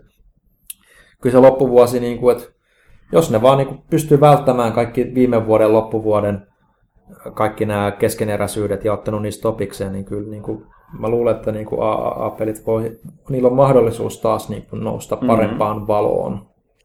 Mutta tämä on just, että, että Indie, Indiekään, niin mi- mikä on AAA, mitä me, kun puhutaan kuitenkin laadusta, niin kyllä monet indie-pelit on, on sen laadun suhteen, niin se voi olla pikkasen karvampi tyyli, mutta ei, ei, ei voi sanoa, että ne olisi mitenkään vähäisempiä kokemuksia. Just kun mietitään tätä Citiesia, City Skylinesia, mikä tuli pihalle, joka on siis periaatteessa voi laskea, se, se on vähän siinä indie-rajalla, on sen paradoksi ju- julkaisema, mutta kuit- kuitenkin se on semmoista, mitä olisi katsottu ennen Indiksi. Tai sitten esimerkiksi toi, nyt tulee paljon Kickstarter-tavaraa, että et just, just tota, tota, esimerkiksi no, maaliskuun Pillars of Eternity, niin mm. se, se, sehän on sitä, Tästä sitä voidaan- itseään Kickstarter-voimalla. KCK onkin kysynyt, että onko suuri odotuksia Pillars of Eternityn suhteen? Öö, kyllä. Ainut mitä, mitä mä, mua vähän epäilyttää, että ka- kaikki screenit ja videot, mitä mä oon nähty siinä, niin ne on vähän sellaista masentavan, vihertävän, harmaan näköistä fantasiaa. Et mä toivon, että se on pikkasen innostavamman näköistä kuin kaikki nämä pelitestivideot, mitä mä oon nähnyt silleen kokonaisuutena. Muuten, muuten kyllä tosi kovat odotukset sen pelin suhteen. Joo. Sitten Zenarkos kysyy, se olisi kysymys Kaitilalle, joka on jo poistunut keskuudestamme. Tekeekö Kaitila pelaaja Cats-videon? Mä ainakin, mä ainakin haluan, koska nimi on niin loistava. Mä haluan, mä haluan nähdä pelaaja Cats-videon. Täytyy painostaa Kaitila tekemään. Mutta sitten Zenarkoksella oli jatkuva, että, jatku, että miten olisi pelaaja ehdotus enemmänkin. Miten olisi pelaaja HD jostain GOGin vanhasta strategiapelistä, eli Good Old Gamesin? Huttunen ja Pyykkönen voisivat kaksi tuntia jaaritella menemään vanhojen muistojensa strategiapeleistä. Aika outo, outo, outo ehdotus tai Kyllä pyyntö. sitä varmaan joku kuunteli. Joku voisi No, kuunnella. siinä Sinarkos, Sinarkos niin- ainakin kuuntelisi sitä, että, No, jos tästä tulee jossain vaiheessa, mä oon pelannut hirvittävän määrän nyt sitä, joka perustuu näihin vanhoihin Generals-sarjan peleihin, eli tota Warhammer, ne, tota Armageddon, niin mä voisin puhua siitä aika pitkään. Mutta... Homeworldhan tuli tässä remasteroituna Joo. pihalle. Että... No ehkä ensi kästissä voisi, jos niin kuin aika riittää. pelaa HD. Tai pelaa HD. Barracuda. Miksi pelit saavat arvostelussa anteeksi tylsän, itseään toistavan ja kaiken kaikkiaan surkean pelattavuuden sillä perusteella, että PR-tiimi väittää pelin olevan elokuvallinen kokemus? Öö, en tiedä mistä arvostelusta puhut, mutta nyt lähtökohtaisesti mikään peli ei saa mitään anteeksi tai öö, niin kuin kehuja sen takia, että PR-tiimi väittää sen olevan jotain. Jos se on esimerkiksi elokuvallinen kokemus, se saattaa olla hyvä tai huono. öö, on tyylissä itsentoista ja kaiken kaikkiaan surkea pelattavuus on aika vahva toteamus, joten tota, olisi tietysti hyvä kuulla, mistä puhutaan. Niin, jostain vähän kontekstia niin kuin sen Niin. ympärille. Mutta et, tota, ei, se, että joku on elokuvallinen, peli on elokuvallinen kokemus, ei suinkaan tarkoita, että se olisi suoraan noita. Ja jos se on hyvä elokuvallinen kokemus, se voi olla hyvä. Ei pelien tarvitse olla samanlaisia, mutta toisaalta se on myöskin hyvä tehdä selväksi, että mistä on kyse. Öö, Mika Pyykkönen, puhuttiin tuosta, niin hyvä elokuvallinen kokemus peleissä esimerkkinä on esimerkiksi Heavy Rain. Kyllä siitä aika monet tykännyt, vaikka se on, se, sekin yrittääkin olla, ei se pelattavuus ole kovin kummosta, mutta se riittää tekemään sen, mitä ne yritti. Jopa siitä huolimatta siinä tarinassakin on, on, on heikkoutensa. Et, Et et, lähtökohtaisesti, jos taas niinku ei kaipaa pelejä elokuvallista kokemusta, niin mikä tahansa peli, mitä mainostetaan elokuvallisena kokemuksena, niin kannattaa varmaan kiertää kaukaa, koska on, se on, on... ja siis yleensä, no jos puhutaan noista PR-lauseista, niin yleensä se cinematic, mm, se on, se, se on, se on tuolla vähän eri käsitys. No, no, Vähän PR-ihmisellä, eri että cinematic tarkoittaa yleensä sitä, että on joku tällainen first person räiskintä, jossa räjähtää asioita. Joo, niin. että se on ilmeisesti se näkemys, niin kuin Michael Bayn näkemys elokuvallisuudesta on se cinematic. Se on ihan sama, että jos pelipaketissa lukee että cinematic and visceral, niin kuin visceral eli, eli niin, mitä, mitä se nyt sanotaankin, sisuksia tärisyttävä, niin kuin jotenkin suomeksi, niin se yleensä tarkoittaa, että se on aika tylsä. Niin mua huvittaisi, jos lujassa lukee, että se on elokuvallinen kokemus tähti, öö, niin kuin tuo Jodorowskin elokuvallinen näkemys, koska se on hiukka pikkasen eri asia olisi kuin joku, joku tota Michael Bayn näkemys. Joo, jotenkin mä tuossa vähän tuli mielikuva tuosta Parrakuudan kysymyksestä, voisi ehkä viitata esimerkiksi muun muassa The Orderiin. En mä tiedä, mä, mä en sitä arvostelua, mä olisin Henkkosta antanut sille kutosen maksimissaan seiskaan, että en mä tiedä. Si, si, siinä on se, että se, on, se, se yrittää olla elokuva, mutta ei se olisi hyvä elokuva. Mm. Sepä. Hyndeman, GTA-haistit tulevat tai tulivat. Minkälainen olisi pelaajan toimituksen oma GTA-konna-kopla? Kuka johtaisi porukkaa ja kuka olisi pakauton kuljettaja? Miten saalis jaettaisiin? No mehän on jo päätetty, että Ville, Ville oli se nyyppä, joka ammutaan. Am, am, Red shirt. Ne. Kyllä. Ö, Kuka, mutta kuka olisi pakauton kuljettaja? Sen se- Mä, minä- sen parasta, mä, en voi, mä en voi liittyä tähän, koska mun, mä, mä pelaan ihan väärällä alustalla. Mulla on Bone-versio tosta tota. Joo, ja meillä, meillä on mulla on PS4-versiot. Öö, on, onpas haast- haastava kysymys. Mä en ole ainakaan paka-auton kuljettaja, koska mulla on taipumus ajella seiniin, kun mä ajan lujaa. et, et, et, todennäköisesti mä olisin siinä öö, kuskin viereisellä paikalla ampumassa konepistoolilla ikkunasta. Mm. Et se, se on se mun normaali. Ei, Meidän toimi, toimi, toimitusjohtajahan on tota, toi, kans löytänyt, tai ehtinyt jostain syystä pelata pelejä enemmän taas kuin viime, viime vuosiin, niin se on pelannut aika paljon. Se voisi olla se johtaja. Mutta että olisikohan tuo Lasse sitten, se on aika hyvä ajamaan yleensä, niin vanhana Wipeout niin kuin veteraanina, niin se voisi olla se kuljettaja. Mä luulen, että Joo. myöskin, jo, jo, jos katsotaan tämän XCOM-lautapelin perusteella, mä olisin todennäköisesti tyyppi, joka sählää sen kassakaapin kanssa sitten. Eli tätä mm. vanha aikoina head scientist-roolia jatkaen. E, joo, me katsotaan, mutta siis hyvin nopeastihan se selviää, jos me saadaan sitä videota kuvattua. Jos me saadaan siihen kehtiin, joo. Mm. Sitten toinen kysymys, että tuntemukset Hotline Miami 2 Wrong Numberista, joka on, eikö sekin tullut Se tässä just, just. Joo, joo. Ö, mä oon kuullut sitä soundtrackia, soundtrack on todella kova. Peliä ehtinyt testata, koska se tuli samana päivänä kuin City Skylines ja mm. mulla on aikaa vain yhdelle pelille kerralla. Öö, Sitten tuolla Malo Tekonella oli, oli toinen lisäkyssäri tuon Red Bullin lisäksi. Öö, mitä mahtoivatkaan olla nuo lehdessä 150 olleet mystiset kolmiot, joita oli ripoteltu vähän sinne tänne? En tiedä, mistä puhut. Jaa, Johan me, johan me jutuista voi muodostua toisia juttuja, en sano enempää. Lukekaa se lehti suurennuslasilla Kyllä. ka- joka puolelta. Emme halua pilata kenenkään iloa Mm.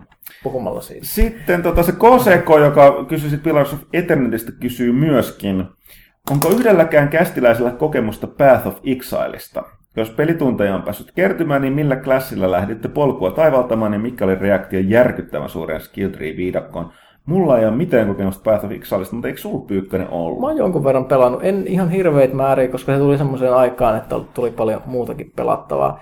Joo, se skill tree on vähän semmoinen, mua, mua vähän häiritsi se, että siinä aika paljon pitää naksutella sitä auki ennen kuin todellakin pystyy, pystyy kustomoimaan, koska se on yksinkertaisesti niin laaja, mutta se on hyvä free-to-play Diablo-klooni pe- peli, että et, A- Ainut, siis mulla on yksi ne- negatiivinen asia sit pelistä sanottava, ne julkaisee koko ajan, jos sä oot pelannut sitä peliä, niin Steamissa sellaisia päivityksiä, missä ne kertoo, että minkälainen patchi on tulossa.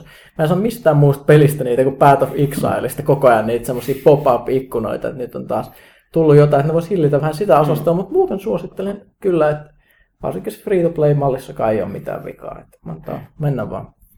Paroni Pekugram, voisiko Kaitila tehdä videon kanavalleen top 150 parhaasta peliohjekirjasta saada 50 numeron kunniaksi? Kuten sanottu, niin Kaitila ei ole paikalla. Ja toi ei ole kovin pieni projekti, että mä en tiedä, olisiko siitä pitänyt puhua vähän aikaisemmin, mutta tota, no, me voidaan tietysti Kaitilan puolesta luvata, että ehdottomasti tekee, koska kaikki mitä kästissä sanotaan on totta. Okei, sitten täällä on vielä muutamia kysymyksiä. Voi ei, tuossa olisi ollut Ukkosen Jumalalta kysymys tuolle tota, Kaitilalle kans. No, Ehkä me voidaan vastata tähän, että tämä ei varsinainen kysymys. Tai on. Katselin tuossa juuri Fingamerin My, My 3DS Collection videon. Onko mies harkinnut siirtymistä Harlekiini-kirjojen lukijaksi äänikirjojen puolelle? Samettisen soljuva ääni sopisi erinomaisesti. Ehkä ehdotetaan sille Joo, uranvaihtoa. täytyy, täytyy ehdottaa. Tämä on sivu, sivuhommaa. Pekka Kissa, mistä Platina Trophysta olette erittäin ylpeitä pelaatteko joitakin pelejä helppojen trofien takia? Mä voin vastata tähän, että mu- mulla on aikaisemmin puhuttu, niin siis edellisellä sukupolvella mähän pelasin hyvin pitkälti tuolla Xbox 360 ja kyllä, mulla kertyi siihen kaikkiaan vielä 50 000 gamerscorea, ja kyllä tuli pelattua muun muassa TNMT-peli, mikä oli vähän kun sä pelasit läpi, niin sitten taas tulla ne tuhat melkein suoraan, joka oli muutaman tunnin ripaisu. Kyllä niitä on tullut tehty. Sen sijaan mä en, mulla ei todella yhtään platinaa nyt. Mä, nyt mä oon tietysti tätä, tätä geniä pelannut mm-hmm. Pekka Neloson, mutta sen takia mulla sitä aikaisemmin, mulla ei oo. Johtuen siitä, että tota toi, mä missasin sen äh, Destiny kerran, kun pelattiin, noin pelas sen kuolematta sen raidin läpi, mä en siinä mukana. Ja sitten tota toi, äh, Warframeissa ei oo platina trofea. niin tota, mä en ole sanonut, sanonut grinnattu. Mitäs, Mä, mitäs mä en te? jaksa keräillä, mä ikinä jaksa keräillä trofia eikä achievementti. Paitsi nyt sä kuitenkin haluat taas sitten se tuossa Helldiversissa. No, no tiettyjä yksittäiset ro- ihan vaan sen takia, että niitä on hauska hankkia, mutta siis tämmöisiä huumoritrofeja yleensä. Mutta siis Mass Effect 2. mä jaksoin jostain syystä, en mä tiedä miksi, mutta esimerkiksi niitä, niitä vaikeustasotrofeja kerätä, vaikka se oli to, to, tosi rasittavaa. Mutta en mä tiedä, onko mä ikinä saanut missään varsinaista platinaa. Et yleensä noissa Souls-peleissäkin on joku semmoinen, joku hemmetin yksi kivi tai mm, tommonen joku loitsu, jo- joka jää keräämättä, kun ei vaan jaksa. Et, et niistä on tehty niin vaivallisia. En mä tiedä, mä näen mitään järkeä. siinä. Siksi mä aina katson näitä näitä, näitä toimituksen si- sisäisiä Gamerscore tai Trophy-vertailuja, niin mä aina siellä häntä päässä. Mm. Et ihan sama kuinka monta peli tulee pelattu, kun mä näistä saa niistä ikinä mitään trophy. Joo, mikäköhän toi sitten on mun nyt jokunen No kyllä mä voin sanoa. Mä, mä sanon Villen puolesta. Öö, eikö se ole Platinum Trophy Metal Gear Solid 4, että Ei. pelaat... Ei. En mä vielä hommannut sitä. Se, että siis hippa, hip, eikö se ole mukaan platina, että sä pelaat koko pelin läpi tappamatta ketään tai ilman, että sun havaitaan? Siinä on ihan älyttömästi. Platina Trophy siis, se on siis aukeaa vaan, kun saat kaikki, siis se on se, mikä aukeaa viimeisenä. Se pitää kaikki muutkin trofit siis okay. hommata. Eli muistaakseni, mikä nelosessa oli se, että sä saat sen Platina Trofin, että kaikki muut trofit pitää aukasta, niin siinä pitää pelaa pelin läpi varmaan kahdeksan kertaa, okay. muistaakseni, kun siinä piti muistaakseni kerätä jotain niin kuin musiikkibiisejä, mitkä aukeaa vasta tiettyjä läpipelukertoja. Mitä sä Pyykkönen? Ama, mutta meidän Nami, namilaatikon heitti just kaikki Kuka kakunpalat sulki namilaatikon niin Su- tiukasti, että se räjähti, kun se navasi? suklaakeksit lattialle. Pahoittelut tosta äänestä, toivottavasti editoija saa Joo. sitä vähän hiljennettyä. Syydä huttu. Para, parasta on, eikö mä syytä Leiffiä. Niin tota, Mutta mut, mut siis tosiaan äh, kuitenkin sama sarjan sisällä ollaan. Metal Gear Solid Peace Walker HD. Äh, kaikki trofit tuli hankittua ja mä muistan sen eri, erittäin elävästi sen hetken, jolloin se viimeinen trofi sieltä, koska se, mä, mä, en, mä en vaivautunut katsomaan verkosta, että mikä tämä yksi secret trophy on, mikä multa puuttuu. Ja mä varmaan tuntikausia vaan sitten pörräilin siellä pelissä ympäriinsä, että mikä se voisi olla. Ja sitten se niinku, jo- jonkun ottelun päätteeksi sitten vaikeimpia näitä Metal Gear malleja tai Peace Walker-malleja vastaan taistellessa, niin mä kuolin sitten sen verran monta kertaa, että sitten pling, jaa, kuolit näin monta kertaa, tässä trofi siitä. Ja se oli sitten niinku siitä kiinni. Ja Sitten tuli platina sitten sen Eli sä perään. olit vaan liian hyvä Mä olin liian hyvä pelaaja siinä, niin kuin, että, mutta, mutta tässä tekee mulle, siksi, siksi myös tämä Metal Gear Solidin niin tämä Platina-trofi on mulle myös niin kuin, aika hämmentävä, koska mä olin pelannut sen pelin jo täydellisesti PSPllä aikaisemmin, joten mä jouduin tekemään sen uudestaan kaikki sen sata tuntia niin kuin sitten kotikonsoleilla. Niin, niin niin se, se, se, oli ihan mukava pikku urakka. En lähtisi kyllä varmaan toista kertaa tekemään sitä. Hei, nyt tulee Big Bossilta hyvä kysymys. Big Boss. Mitkä ovat teidän pelit, jotka te haluaisitte unohtaa ja kokoa ne uudestaan kuin ensimmäistä kertaa? Pelit, jotka saavat tuntemaan näin, ovat mielestäni yleensä niitä kaikkein parhaimpia ja ikimuistoisempia kokemuksia. Tämä meritti on minulle korkein arvosana, mitä pelille voi antaa. Esimerkiksi peli, joka on minulle tällainen, on Metal Gear Solid PS1. Mä, mä voin vastata tähän ensin, jos te haluatte miettiä hetken. Mulla on sen, mä- vedän sellaisen rajan tähän, että tämä nämä koskee kyllä aika vahvasti tarinavetosia pelejä. Mm. Eli tavallaan mä voisin sanoa, että Bushido Blade kuuluu tähän, mutta se on vähän niin kuin yhden tekevät unohdaks mä sen, koska sit, siinä ei ole niin kuin silleen niin pitkällä mitään muistettavaa sen parissa vietetyt ajat. Mutta sit, öö, mä voin vetää sitä tässä mullakin, kyllä, Metal Gear Solid PS1. Öö, Planescape Torment, yllätys, yllätys. Öö, sitten tota toi, kaikki Mass Effectit. No, kolmosen suhteen. No niin, kolmosen suhteen se, että nyt pelataanko sitä alkuperäisellä lopulla vai tällä lopulla, koska mä välttämättä haluaisi unohtaa, että mä koen sen uudestaan. Olisi muuten hirveän mielenkiintoista unohtaa Mass Effect ja pelata se nyt se trilogia kaikilla DLCllä mm. varustettuna ja katsoa, että mitä siitä tykkäisi. Mm. Ja, Se ja, ja, y- se- ja yhteen putkeen, siis mm. yhdellä valtavalla maratonilla. Se olisi mm. tosi Joo, mielenkiintoista. se kyllä houkuttaa niin kuin mullakin, että mä mietin, että peli, niin kuin, joka niin kuin, on kestänyt niin kuin, varmasti niin tarinavetoisesti, mitä itsekin niin kuin, tykkää, niin ajahampaa on kestänyt parhaiten on Mass Effect nimenomaan, koska se on suht tuore peli.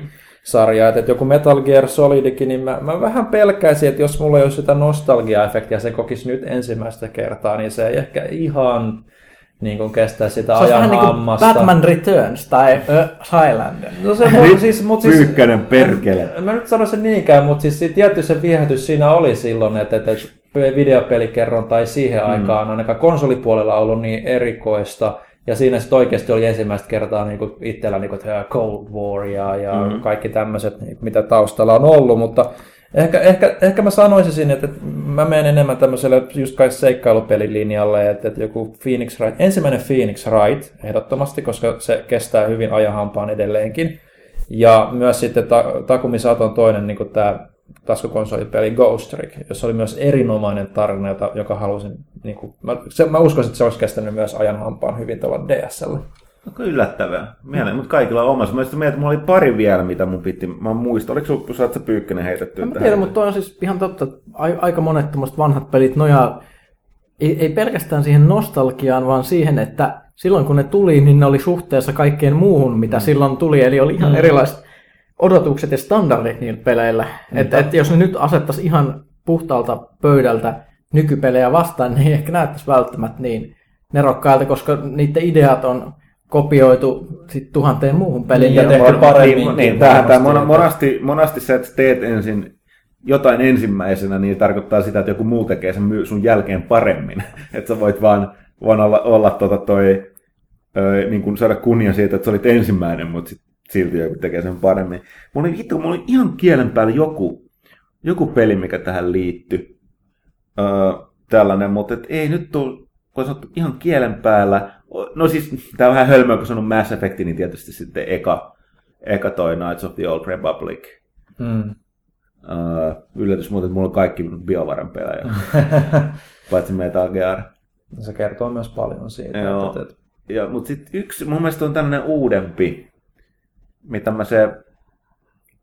No, mä, ei, tu- kun sä oot Big Boss, se on hyvä Mutta Tässä on kysymys. myös just, että joku Baldur's Gate 2 voisi ihan hyvin olla, koska ö, sen lisäksi, että et, no onhan sekin vähän karun näköinen tietysti nykystandardeilla, mutta toisaalta sekin nojaa hirveän vahvasti siihen storyin mm-hmm. ö, ja tämmöisiin asioihin, jotka ei vaan vanhene. Mm. Mm. Mutta silti mä en, mä en sanoisi sitä. Et mä sanon niistä vaan edelleen, mä väitän, että se, se tota, toi, toi Planescape Torment aidosti, niin kun ne kaikki jutut kantaa, niin se on nykypäivänäkin on vielä oma luokkaansa.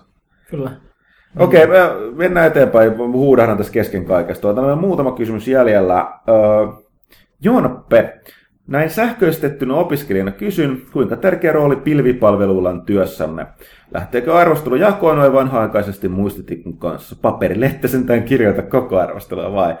Jännää tämä, että ei nyt sentään paperissa oli hidasta. Öö, me voitaisiin hyödyntää pilvipalvelua enemmän. Tietysti kun meillä on toimisto, niin meillä on, meillä on niin keskuspalvelu tai sellainen niin kuin, ei nyt palveli, vaan niin kuin, mihin kaikki pääsee, kaikki koneet toimistoon. Sellainen, niin kuin, uh, joka ei ole sinänsä netissä kiinni, niin, tämmöinen sisäinen. Tiet, mutta että se on mitä kautta me mennään, ja sitten meillä on FTP, ja esim. mä hoidan, niin kuin mä lähettelen filuja sähköposti, Pyykkönen käyttää kai eniten tätä pilvipuolta. Se käytät no, Dropboxia tosi paljon. No siis Dropboxia ja sitten, ja sitten tota, tota, mä haluan koko ajan enemmän käyttää Google Drivea kanssa niin, se to, me käytetään myöskin Google Drivea täällä niin kuin skeema ja muun, monen muun asian jakoon, mutta että hyvin, hyvin sähköistettynä ollaan, että lähinnä kyse on siitä, että miten me oikeastaan konnektoidaan työmatkoilla tai ja just, tai että miten sä konnektoit kotona, niin. kotona ja esimerkiksi just nämä pilvipalvelut on hirveän näppäri, mm. esimerkiksi screenshottien tuomisesta tänne duuniin, koska ni, ni, niitä ei hirveän kiva tiputella mm. muistitikuille tai lähettää mm. sähköpostia. Jos lähtee rehellisiä, munkin pitäisi vaan opetella, että kyllähän mäkin käytän Dropboxia, mun pitäisi vaan lähteä siihen, että mä, mä niin kuin säilytän sitä kir, kirjoitettavia filejä siellä, koska mä pääsen niihin käsiksi mistä tahansa, ne on aina ne keissä olevat. Että, tota, Paitsi jos verkko kaatuu. No joo, tätäkin on käynyt, että se on tietysti, tietysti se. Sitten äh, otetaan tosta vielä, mä jätän ton Mr. Chateau Lafunki, mä tykkään sanoa tota nimeä. Öö, tota, tota, valitettavasti Mr. No Homo, mutta tota, öö, mitä ihmettä täällä tapahtuu? Ah, okei. Okay. Öö, tota toi, Tämä on nimimerkki PS4 PS3 kysyy. Olisiko mahdollisuutta ottaa lukijoita mukaan Destiny raideihin, koska osalla, kuten minulla, ei ole mahdollista pelata kyseisiä tehtäviä johtuen siitä, että tarpeeksi moni kaveri ei omista peliä. Öö, mä, tavallaan niin kun se nykyinen Destiny-porukka tuli vähän niin kuin lukioista, terveisiä heille, mutta tuli jo kodin aikaan.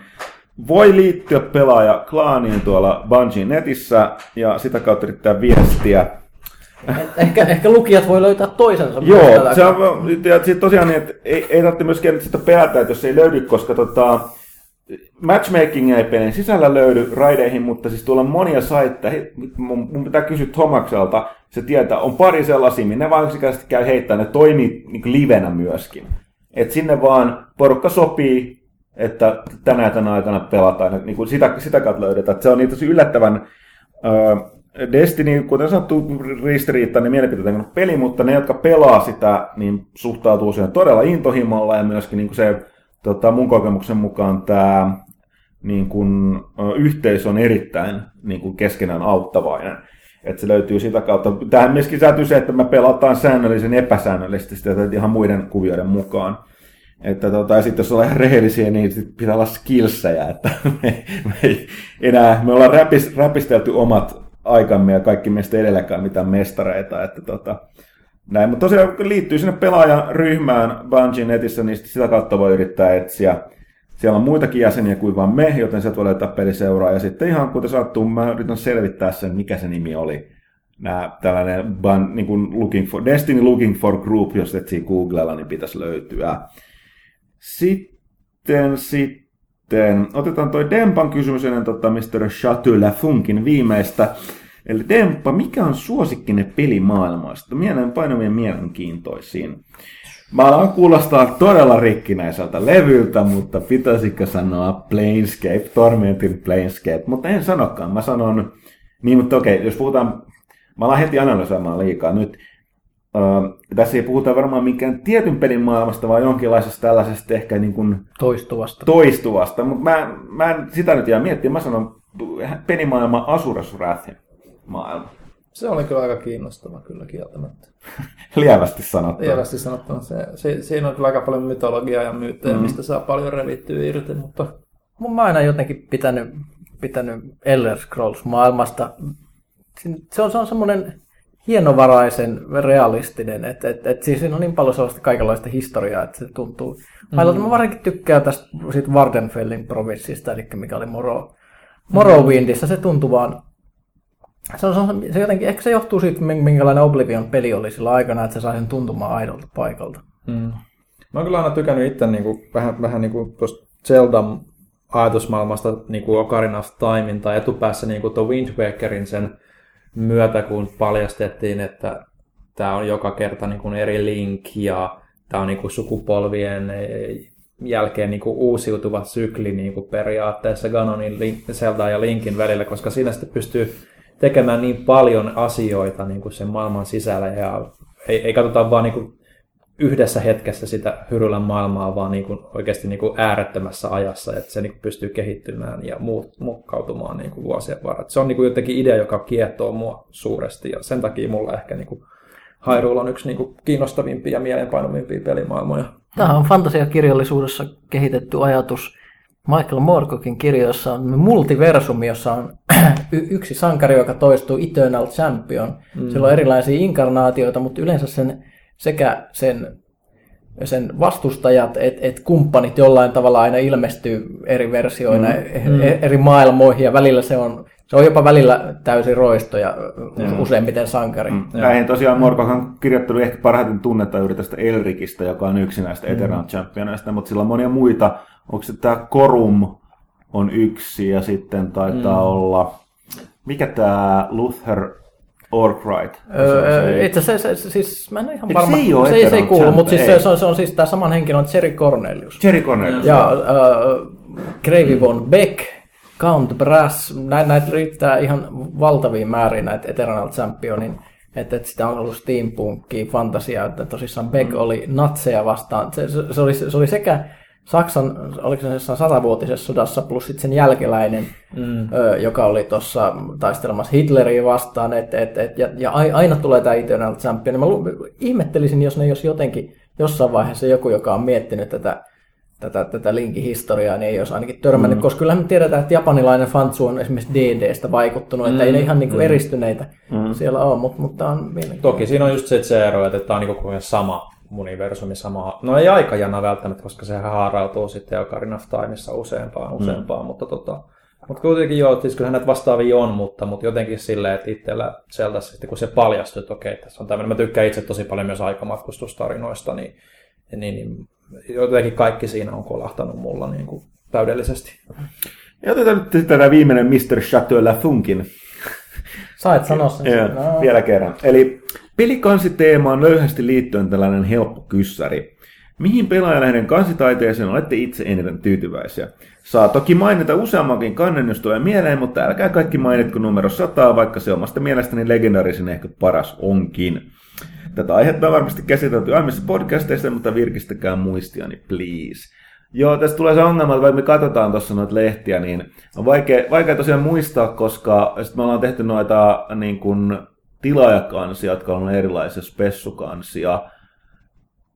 Muhun vetoo kaikista eniten tuollaiset todella yksinkertaiset ja paljat kannet. Siellä on kaksi, jos unohdetaan se sadas. Öö, 10 V, mutta se putoaa vähän tähän sata. Sen takia, että pystyttiin tekemään todella paljas. Musta on vaikea väri, mutta siinä se toimi. Mutta se oli erikoinen. Mä sanon tota, se Dead Rising tilaajakansi, mikä oli se, missä tavallaan ne kaikki zombit oli ympyrässä joo, katso sua niin joo, Ja sitten tota se Max Payne kakkosen erikoiskansi, joka käytti ihan suoraan sitä Max Payne kahden mm. kansikuvaa, mutta se on... Mä tykkäsin siitä. Ne on nämä, mitä mä nyt tällä hetkellä niin parhaiten jäänyt mieleen. Ja Tykkää sit... siitä, missä on Bioshock 2. Joo, niin mulla taas tulla siitä. Mm. Se meillä on tuolla taulunakin tää seinä. Se on kyllä monella tapaa kans todella onnistunut kansi. Sääli, että sit ykkösestä ei saanut samanlaista. Mun suosikki varmaan on Mm, sanotaan nyt tuosta viime vai toissa vuodelta, viime vuodelta, kun Smash Bros. tuli, missä oli joo, Mario, joo. Zelda, Mario Link ja Megaman ja mitä kaikki siinä no oli. No sekin oli tosi nähty. Sonic. Se oli, se oli tosi, on, joo, se oli tosi videopelimäinen. Se oli videopeli, siinä on kaikki niin kuin pelialan ikonit, jotka, joiden parissa itse on, itse on tota, kasvanut ja toki myös siinä on se, että mä, mä vähän pitsasin sitä ideaa niin kuin Lasselle, miten niitä hahmoja kannattaa mm. sommitella siinä, mutta, mutta se nyt ei on vain yksi osa, mutta mm. siis jo se idea ja konsepti ja se, että siinä on niin kuin, se on aika plain se kansi, siis siitä mm. huolimatta, että siinä on paljon hahmoja. Mä, mä myös tykkään siitä, että, joskus silloin mun nuoruudessa mä luin aika paljon Öö, yksi pelilehti, mitä luin paljon, oli Superpower, missä oli aika paljon just, että oli vain karakterat ja yksi värinen mm. tausta niin kuin kannessa, niin se jotenkin oli mulle semmoinen niin kuin flashback niin kuin sinne ajalle. Ja jotenkin muistutti myös ensimmäisen pelaajakannesta, missä on pelkkä mm. Mario valkoisella mm. taustalla. Se on edelleenkin myös onnistunut, että sen jälkeen tehtiin paljon, paljon huonompia kansia, hyvin monta. Mutta Mr. Chateau Funkilla pääsin vielä kerran sanomaan, vielä tähän jatkoon, mikä liittyy itse tähän, mistä puhuit Ville. Kuinka pitkä prosessi kansikuvan valitseminen ja karsiminen kaikista vaihtoehdoista on, ja päätättekö kansikuvan toimituksen yhteisen pohdinnan tuloksena, vai onko Huttusella Erkolalla lopullinen päätösvalta asiassa? Ja oletteko joskus olleet jopa mykkäkoulun saakka täysin eri mieltä keskellä siitä, mikä kuva kanteen usein kiinnostaa ison pelin julkaisukuukautena laitetaan. Pitkä muistella tai rinta tästä aiheesta olisi Anna. Tästä, valitettavasti ihan tällaista ei tapahdu. Yleensä siis Mä oon aikaisemminkin monesti sanonut, mutta on ehkä hyvin yllättävää kuulla, kuinka vähän hyvää kansataidetta on äh, tarjolla. Joskus mm. kuva, joka on itsessään todella loistava, ei sovellu kanteen. Lähtökohta on aika pitkälle se, että, että tota, mehän valitaan sille, sille että mikä, niin kun, mikä, mikä kuvastaa parhaiten lehden sisältöä, eli yleensä mikä on se ajankohtaisen tärkein kärki, öö, mistä saa hyviä kuvia. Välillä käy just tätä, että halutaan tehdä jostain, mutta siitä ei vaan saa hyvää arttia. Mm. Ei voida tehdä. Ja sitten tota, muodostetaan, että lähtökohtaisesti mietitään, että mikä lehtipisteissä kiinnostaa. Sen takia me tehdään näitä välillä tilaajakansia. Ei vaan sen takia, että se on paljon mutta silleen, että tota, että ne toimii vähän eri tavalla. Että irtonumeroiden ostajaa ja tilaajaa voi kiinnostaa erilaiset mm. asiat. Se on ihan mutta mut lähtökohta on se, että tosiaan Lassehan on, sen, sen lisäksi, että on erittäin taitava, niin on myöskin taitava, koska on tällainen auteur-luonne, joka tarkoittaa, että myöskin perfektionistinen, mutta myöskin vahva mielipiteessään, niin kyllä me, niin kun, kyllä me luotetaan aika pitkälle sitten siihen Lassen mielipiteeseen. Kyllä me nyt siis, tämä on jännä, jos tätä tarkemmin miettii, niin mä en muista, onko meillä ikinä ollut tilannetta, ainakaan mun aikana, missä olisi pitänyt Mä en muista, että mä olisin sanonut, että ehdottomasti tämä, tai Lasse olisi sanonut ehdottomasti tämä ja muut on eri mieltä. Että se on sellainen mm. epämääräinen se on konsensus. Kyllä me, kyllä me keskustellaan sitten aina, kun niitä kansivaihtoehtoja on tarjolla, ja mahdollisimman moni käy sanoa mielipiteensä.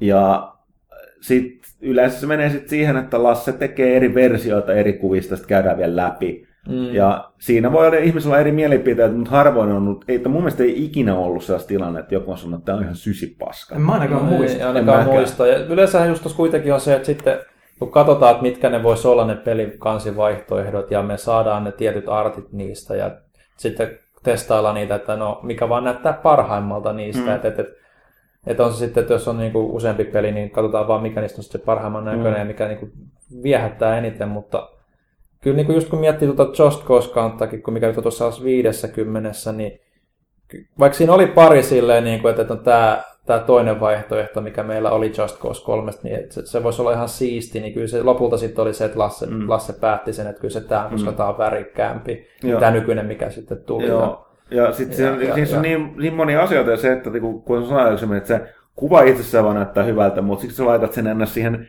lehden kanteen, että sinne tulee se, mikä siinä on aina isosti esillä, eli se logo. Mm. Niin voi yhtäkkiä näyttääkin vähemmän magealta, tai se, että tuleeko siihen kehykset, vai onko se koko, koko niin kuin se kannen kuva. Ja sitten vielä, kun siihen täytyy alkaa sitten ne tekstejä, niin voi yhtäkkiä käydäkin silleen, että se, mikä aluksi näytti huonolta, näyttää siinä lopullisessa kannessa paremmalta kuin se kuva, mikä aluksi näytti hyvältä, mutta alkoi mm. näyttää sitä huonommalta, mitä enemmän siihen alkoi tulee niitä pakollista kamaa. Joo, kyllä nyt aika pitkälti mennä niin kuin kiinnostavuus ja kuvan näyttävyys ehkä enemmänkin. Mm. Et meillä, ei, meillä ei ole ikinä ollut semmoinen tyylinen, että laittaa useampia pelejä kanteen tai mitään vastaavaa. Ei, koska se on enemmänkin niin kuin just se, että kun Lasse, Lasse haluaa, että se on niin kuin kokonaisuus, joka näyttää niin kuin mm.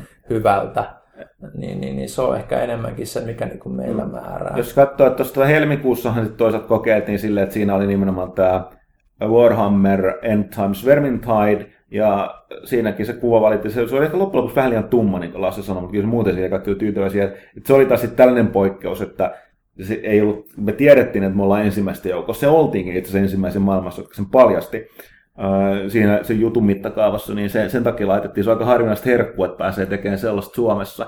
Niin se oli sitten sellainen, missä niin kuin ei mietitty sitä, että että tota, se oli ihan vain sen takia lähtökohtaisesti kannessa, että tämä tilanne oli tällainen. Mm-hmm. Että tota, ei, siinä ei mietitty sitä, että onko se kuinka kiinnostavaa esimerkiksi lehtipisteessä tolle, että, että näin.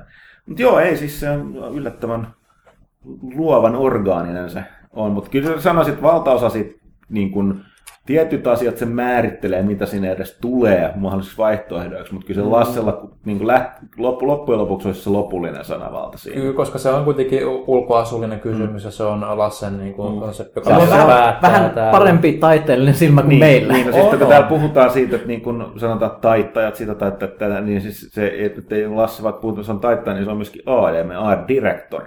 Ja mm. se ei ole mikään sellainen, että mä osaan piirtää, mä oon AD-juttu, vaan siis mm. Lasse on kuten kaikki Siis tota, niin kuin mä kehun tässä vaan Lassea, enkä halua erityisesti korostaa pelaajaa, mutta siis kyllähän niin pelaajaa on vuosien varrella saanut ihan valtavasti kehuja ympäri maailmaa, saa edelleen. Ihan puhtaasti vaan sen takia, miten hyvältä se lehti näyttää ja sen kannet. Tämä on nimenomaan, puhun Lassen taidosta tässä, että on ihan syytäkin, miksi me luotetaan. Lasse ei vai... me mennä sinne sanoa, että vähän niin kuin, että, että sä menet sanoa putkimiehelle, että mihin sä pistät niin. putket. Että niin. tavalla ei me mennä niistä mm. kansista paljon sitten riehumaan siinä. Niin. Että ehkä se, niin Lasse, sitten kun sanoin, että tosiaan näkyy sitten se, että kyllä se, niin se, se, ei ole mihinkään juuri koskaan on mielestä, omasta mielestä niin omien sanojensa mukaan tyytyväinen kaikkea se hinkkaa ihan loputtomaan asti, koska se on perfektionisti. Kyllä. Ei se myöskään niin kuin, niin kuin vahingossa synnynne. Joo, se oli hu- huvittavaa katella, kun tota, tehtiin viime vuoden lopulla vuoden viimeistä, niin kuin, mitä me tehtiin viime vuoden lopulla ja viimeisenä, eli tammikuun numeroa. Öö, vai oliko se itse asiassa aikaisempi? Se oli aikaisempi numero, kun meillä oli kuitenkin ensi kuussa sivulla Mortal Kombat X joo, tota, tiisaus. Joo. Tai se tiisaus, mutta se on ihan selkeä. Mutta sitten siinä oli niinku iso X ja keskellä niinku se Mortal Kombat logo. Mm. Lasse, vaikka se on niin hyvin simppeli se, se, idea, niinku se idea ja design. Niinku, mä, mä olisin ollut sillä joku 20 minuuttia aikaisemmin, että tämä on ihan fine. Niin kuin, vaikka mäkin, mulki on jonkun verran niin kuin, taiteellista mm. silmää itsellä, ei niin paljon kuin Lassella. Niin, mutta Lasse voi vielä niin kuin, hioa ja hioa sitä niin kuin 20 minuuttia sen jälkeenkin, mm. niin kuin, milli sinne ja niin poispäin. Pikseli sinne. Se niin. oli mielenkiintoista seurattavaa. Oli et, kyllä, et, et, et, mutta niin, niin yksinkertainen kuin se oli. Se taisi olla itse, jos oli, jo, se oli joulukuun numerossa, että jos olette tilaa tai olette ostanut sen, niin käykää katsomassa sitä, niin siihen meni yllättävän paljon aikaa sit loppupeleissä, mm. kun voisi kuvitella. Niin se on näitä asioita, että mikä näyttää yksinkertaiselta, näyttää yksinkertaisesti sen takia, että se on vaatinut paljon töitä. Niin. Mm. Mutta tiedätte sitten mitä? Tämä castingin teko on välillä aika yksinkertaista, tai vaikuttaa yksinkertaisesti, ei vaikuta. Tämä niin me puhuttiin, että tehdään tästä semmoinen puolentoista tunnin pikakästi, koska meillä on muutakin tekemistä, niin me ollaan nyt kaksi ja puoli tuntia. Tehty. No tällaista tämä on porukka pääsee ääneen, mutta nyt, nyt ehkä kuitenkin pistetään nyt, loppuun. 145. kästi, eli synttäri kästi vielä kerran hyvää syntymäpäivää. Hui! Janne Pyykkönen. Muistakaa käydä pelaatti.comissa, siellä on paljon videoita, mitä nyt mainittiin. käykää osallistumassa tuohon tota, Grand Theft Auto 5 PC versio kilpailuun, jossa voi voittaa myös paljon kaikenlaista Grand Theft Auto 5 aiheesta. Joo, eli, eli, vaikka ei PC tai itse peli PC omistaa, mm. niin siinä on sen verran kaikkea siistiä krääsää, että siihen kannattaa osallistua Joo. muutenkin. Että myysit sen, jos voittaa, niin myy sen Joo. pelin pois sitten. Tai ja jotain. Seuratkaa, seuratkaa pelaajaa, sosiaalista mediaa, Instagramia, Facebookia, Twitteriä ja mikä tietysti tärkeää meidän, meidän näkökulmastamme, niin kuunnelkaa kästiä ja myöskin tilatkaa ja lukekaa pelaajalehteä. Ja pelaajalehti.com ja ilman adblockeria. Nimenomaan. Kiitoksia ja ensi kertaa.